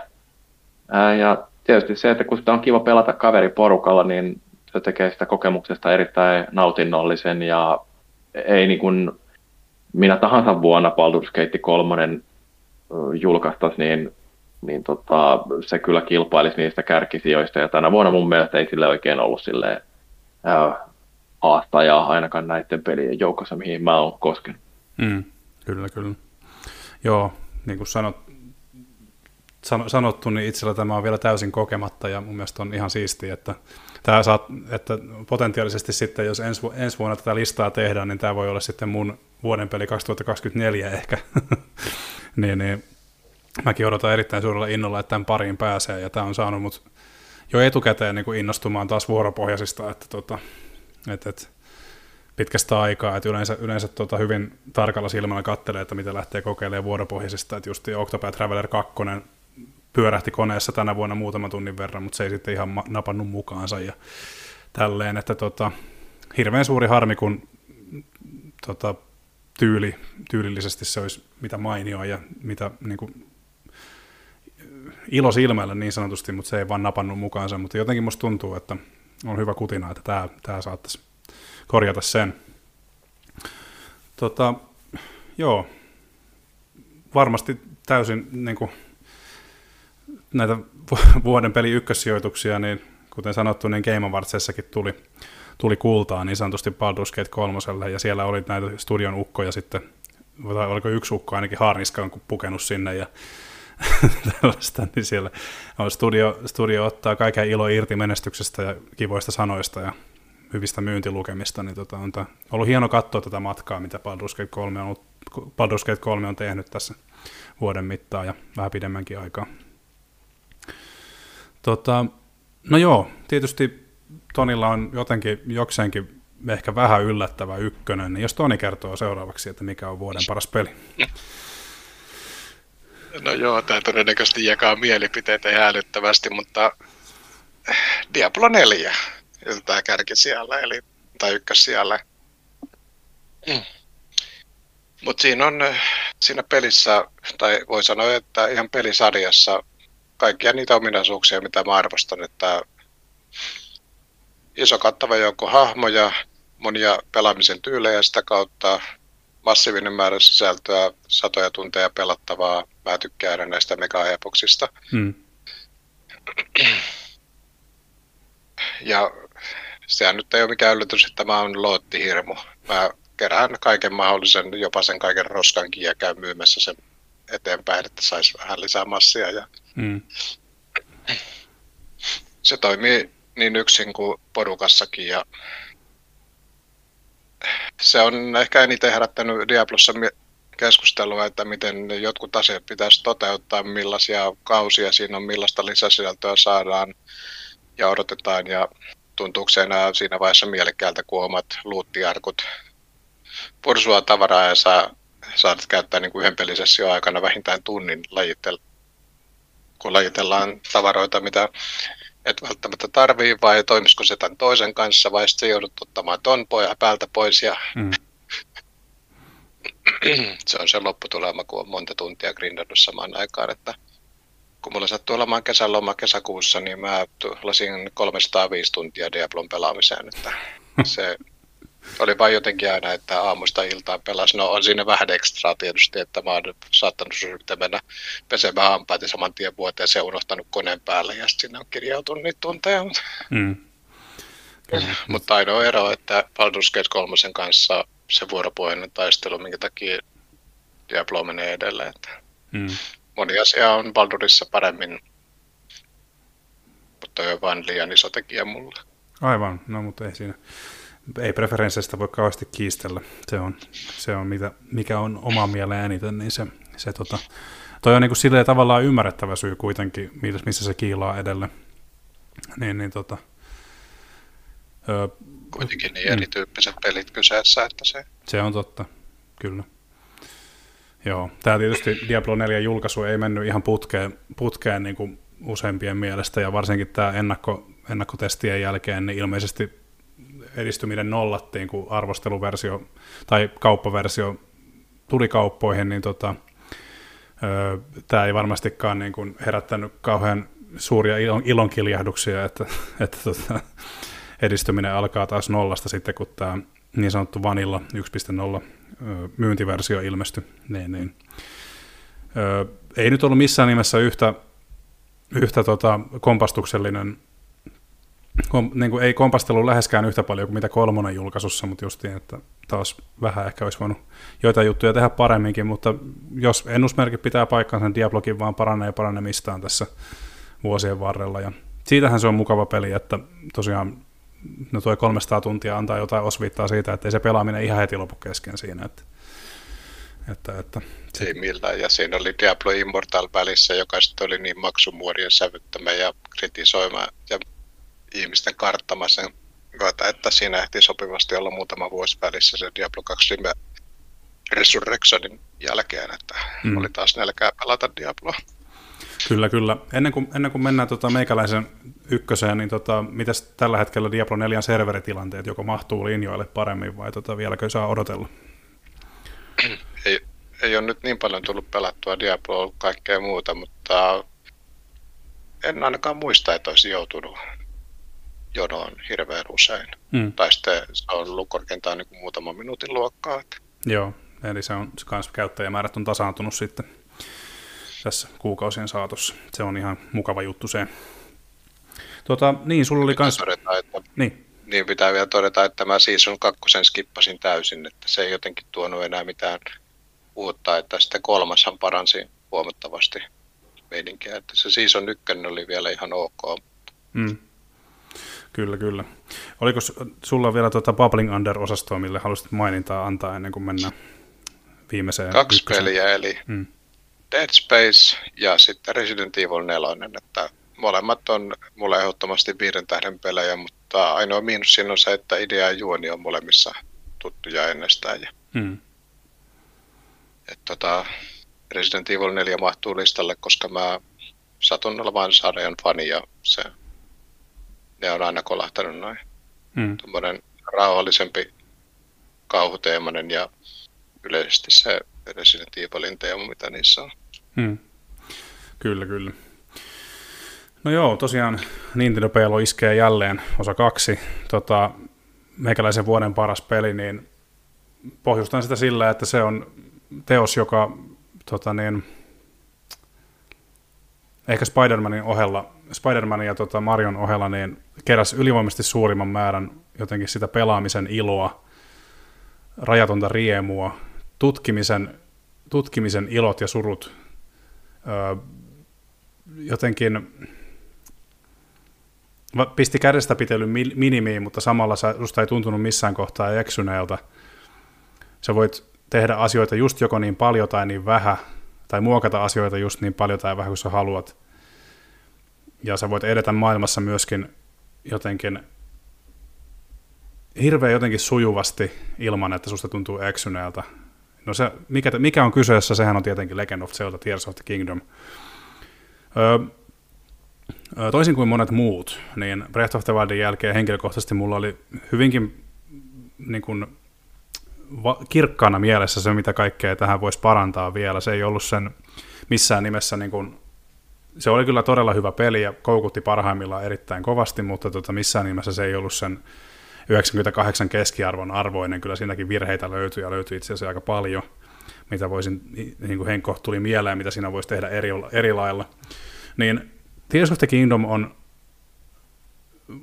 en tiedä miksi se tuli yllätyksenä, mutta siis käytännössä parantaa joka ikisellä osa-alueella tuohon Breath of the Wildiin verrattuna. Ja sekä startti että niin kuin liikke- tai niin kuin tämä liikkeelle lähtö ja kaikki tämä, miten siihen maailmaan tutustutaan ja miten taivas, taivasmaailma ja maanala tuodaan osaksi sitä kokonaisuutta, niin se onnistuu olemaan jotenkin hämmästyttävän koherentti kokonaisuus ja äärimmäisen mielenkiintoista tutkittavaa jo niin kuin hengästyttävästä laajuudestaan huolimatta. Se ei pakota mihinkään. Sä voit nuohota niin paljon tai niin vähän kuin sä haluat ja sä voit silti pärjätä siinä suhteellisen hyvin – mutta sitten nuohoajille ja kaikille näille, niin kun, jotka haluaa alkaa just yhdistelee asioita ja tekee aseista parempia ja isompia ja voimakkaampia ja etsimään kaikkea, niin kun, se on ollakseen niin edelleenkin niin jotenkin vähäeleinen, vähäeleinen peli juonellisesti, niin tota, se samalla silti kertoo jotenkin paljon. Ja joka paikassa on jotain niin kuin vihjeitä siitä, että mitä siellä on tapahtunut ja tota, kaikessa vaan huokuu semmoinen rajaton historia ja jotenkin semmoinen, vähän kun sä lähtisit tutkimaan jotain niin kuin Stonehengeä ilman minkäänlaista niin kuin ennakkotietoa, niin öö, se ei, sitä on vaikea kuvailla. Se on vaan koettava ja siitä joko tykkää tai ei. Mä luulen, että Tears of the Kingdomkin on peli, joka varmasti jakaa mielipiteitä ja tietysti maailmassa on paljon puolueellisia Nintendo-faneja, mutta tota, mä sanoisin, että se on heittämällä vuoden paras peli, koska se vaan, se vaan toimii kerta kaikkiaan. Ja niin, siellä joku veti henkeä, mutta... Joo, siis mä haluaisin vaan lisätä tuohon, että Zelda ja Mario on oikeastaan niitä pelejä, mitä mä harmittelen, että mä en ole Nintendolla pelannut sitten Super Nintendon aikojen ja siitä kauan. Joo, kyllä, kyllä. Että, tota...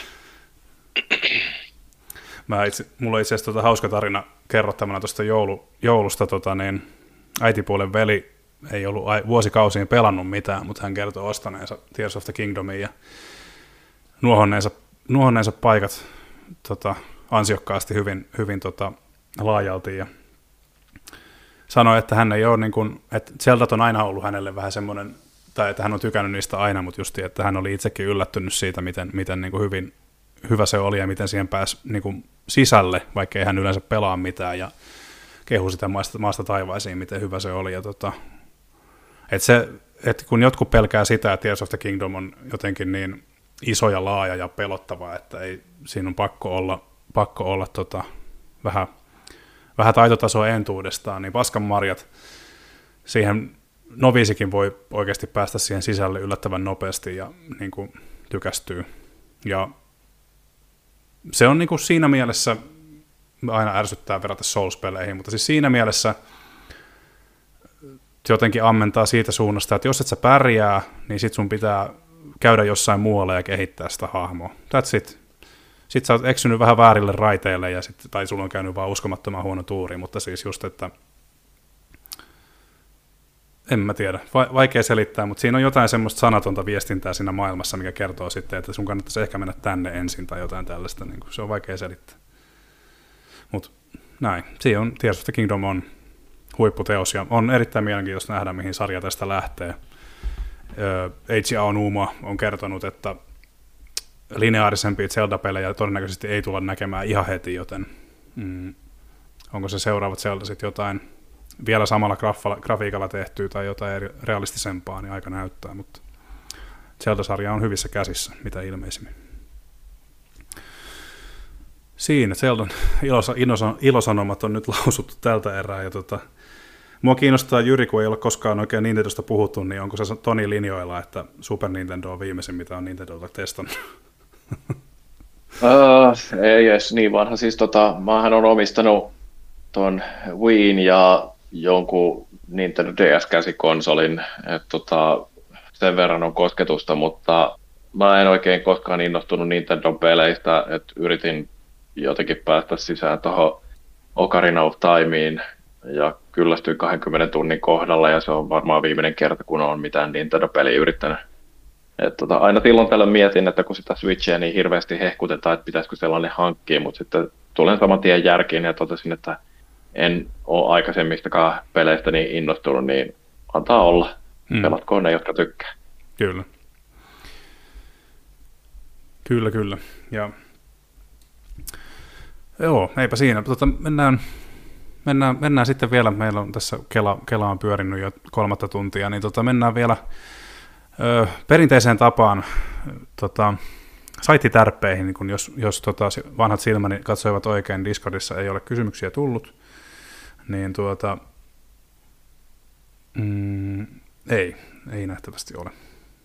Koska kerran kävi semmoinen virhe, että kysymys jäi kysymättä ja se herätti palautetta, niin nyt täytyy olla varma, että ei ole tullut mitään.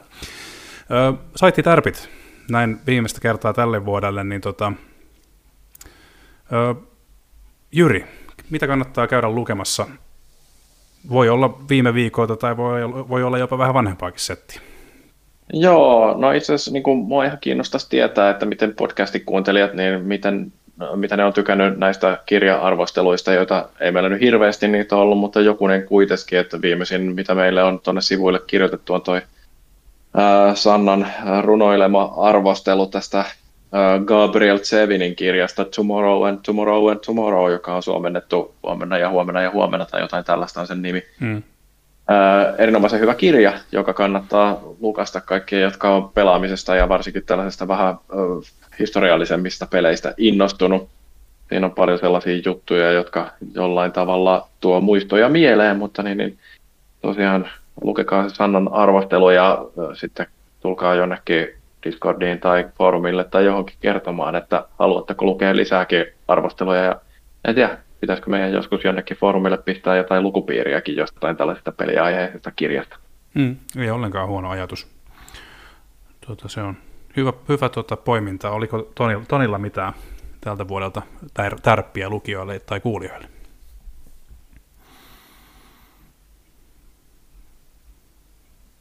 Joku Toni nukahti. Pahoittelut, mulla oli mykistys päällä. Mutta siis Ei joo, mitään. tämä on helppo valinta, eli Joonatan Nytkösen kirjoittama arvostelu Star Ocean The Second Story, R. Mm. Ilmeisesti tuo R on ihan oikein. Joo, on kyllä. Ja tota, mä en ollut tästä aikaisemmin kuullut, mutta kun mä luin arvostelun, niin tuli semmoinen fiilis, että mä haluaisin ehkä pelata tätä peliä, vaikka just nämä anime-tyyppiset hahmot on just sitä luontaa työtävintä osastoa meikäläisellä, mutta silti. Kyllä, kyllä. Se pääse, pääse, pää, siitä pääsee yli sitten, kun riittävän, riittävän niin kuin mu, maukas peli muuten kyseessä. Niin.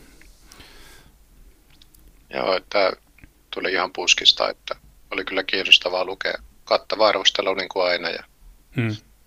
kertoo tärkeimmät asiat. Kyllä. Kyllä, kyllä. Itsellä tota, niin tässä ehkä joulunpyhiksi täytyy, täytyy tota, meidän noin yhteisartikkelit mainita, eli ne kannattaa käydä ehdottomasti lukemassa. Niitä täältä putkahtelee, putkahtelee yksi kerrallaan ja tota, saattaa jopa olla, että, että tota, kun kästi tulee ulos, niin monet niistä onkin tullut jo pihalle. Eli tota, täällä on vuoden, vuoden tota, parhaita indie-pelejä, vuoden pettymyksiä ja kat, niin kuin tämmöisiä lyhyitä katsauksia täh- tähän nykyiseen vuoteen ja myöskin tulevaan vuoteen, että mitä on lupa odottaa. Ja tietysti niin kuin mun, mun tota, täytyy olla ehkä silleen puolueellinen, että kun kuitenkin arvosteluja ja artikkeleita tässä tulee itse, itse tehtyä eniten, niin täytyisi valita jotain sieltä. Mutta tota, mm, No, sanotaan yleisesti vaan näin, että kannattaa arti- näissä, näissä kannattaa vilkuilla sekä artikkeli- että arvosteluosastoa, koska meillä on myöskin ansiokkaasti näitä, ö, tai silloin tällainen laitearvosteluja ja myöskin aina välillä putkahtelee myöskin lautapeliarvosteluja, niin ei olla keskitytä pelkästään konsolipeleihin, vaan meillä on myöskin tota, näitä laitearvioita aina silloin tällöin, niin niitä kannattaa pitää silmällä. Ja mä sanoisin, että erittäin tärkeä laitearvostelu, kun juuri pääsin sanomasta, mitä tässä vuoden vaihteen, vähän ennen vuoden vaihdetta on nähty, niin on tämä Tero Lepistön PlayStation Portal-arvio, koska tota, se saattaa, toki voi olla, että meidän me, että tota, tämä kuulijakunta on sellaista, joka jo ymmärtää laitteen toimivuudesta hyvinkin paljon, mutta varmuuden vuoksi niin on hyvä, että tästä laitteesta puhutaan enemmänkin, koska se saattaa tulla pukinkontista saaneille joillekin yllätyksenä, että tämä on tosiaan striimauslaite eikä sen enempää, vaikka hyvinkin tämmöinen tyylikäs, tyylikäs ulkomuoto onkin, ja sen voisi viedä kauemmaksikin, talosta, niin tota, on syytä muistaa, että PlayStation Portal kannattaa käydä tsekkaamassa ja lukaista, että se ei ole ihan, se, ihan täysiverinen käsikonsoli, jos, jos tämä ei ole vielä käynyt selväksi. Niin, niin tota, laitearviot ja etunenässä PlayStation Portal, niin jos joku tämän sai pukin kontissa, niin en tiedä, voi sanoa, ja joo, en, en, en sano mitään sen enempää, mutta näitä kannattaa pitää silmällä. tota, joo, eipä, eipä siinä, mennään, aletaan lähteä lopputekstejä kohti, me ollaan tässä turistu, turistu tosiaan hyvinkin pitkään. Ö, oikein paljon kiitoksia Jyri ja Toni, että pääsitte paikalle, ja Kiitos, kiitos. Ja tota, niin, Jaakko, Jaakko lähetti tosiaan sieltä vuote, vuoteesta terveisiä, että tota, vielä häntäkin tässä kuullaan mahdollisesti ensi vuoden aikana. kiitoksia arvon lukijat ja kuulijat kuluneesta vuodesta. Tämä on, tätä on ollut mahtavaa tehdä ja edelleen, edelleen jatketaan ensi vuonna heti, heti tota, tammikuussa aikataulun salliessa. Ja tota, hienoa, että olette ollut mukana. Ja toivon, toivon mukaan olette vastaisuudessakin. Uh, muistakaa seurata meitä somessa. Meidät löytää Facebookista, Twitteristä ja Instagramista ja Twitteristä siksi, että en suostu sitä X sanomaan. Uh, kysymyksiä voi lähettää somen kautta. ja miksei myöskin foorumilla. Siellä on dedikoitu tuota, Kysy konsolifinialta kanava, anteeksi, äh, ketju. Ja siitä puheen ollen meidän hermokeskuksemmehan on edelleen www.konsolifini.net. Sieltä löytyy kaikki, kaikki hieno kontsa, mitä täällä tehdään, eli arvostelut, artikkelit, blogit, uutiset, edellä mainittu foorumi, paljon muuta. Se rupeaa olemaan siinä. Tota, haluaako, haluaako tota, jompikumpi lähettää kotiin vielä terveisiä? Juu, äiti lähetä rahaa. Mitäs Toni? niin kuin Ysärillä näkyy yhdessä jääkiekko MM-kisossa katsomossa, pistä maitoa tulemaan jossain lakanassa. Mä lähetän vaan terveiset kotopuoleen. Kiitos, kiitos vielä kerran kaikille arvon säädyille kuluneesta vuodesta ja oikein hyvää mennyttä joulua ja tulevaa uutta vuotta. Nyt se on meidän puolestamme. Moi moi. Morjens.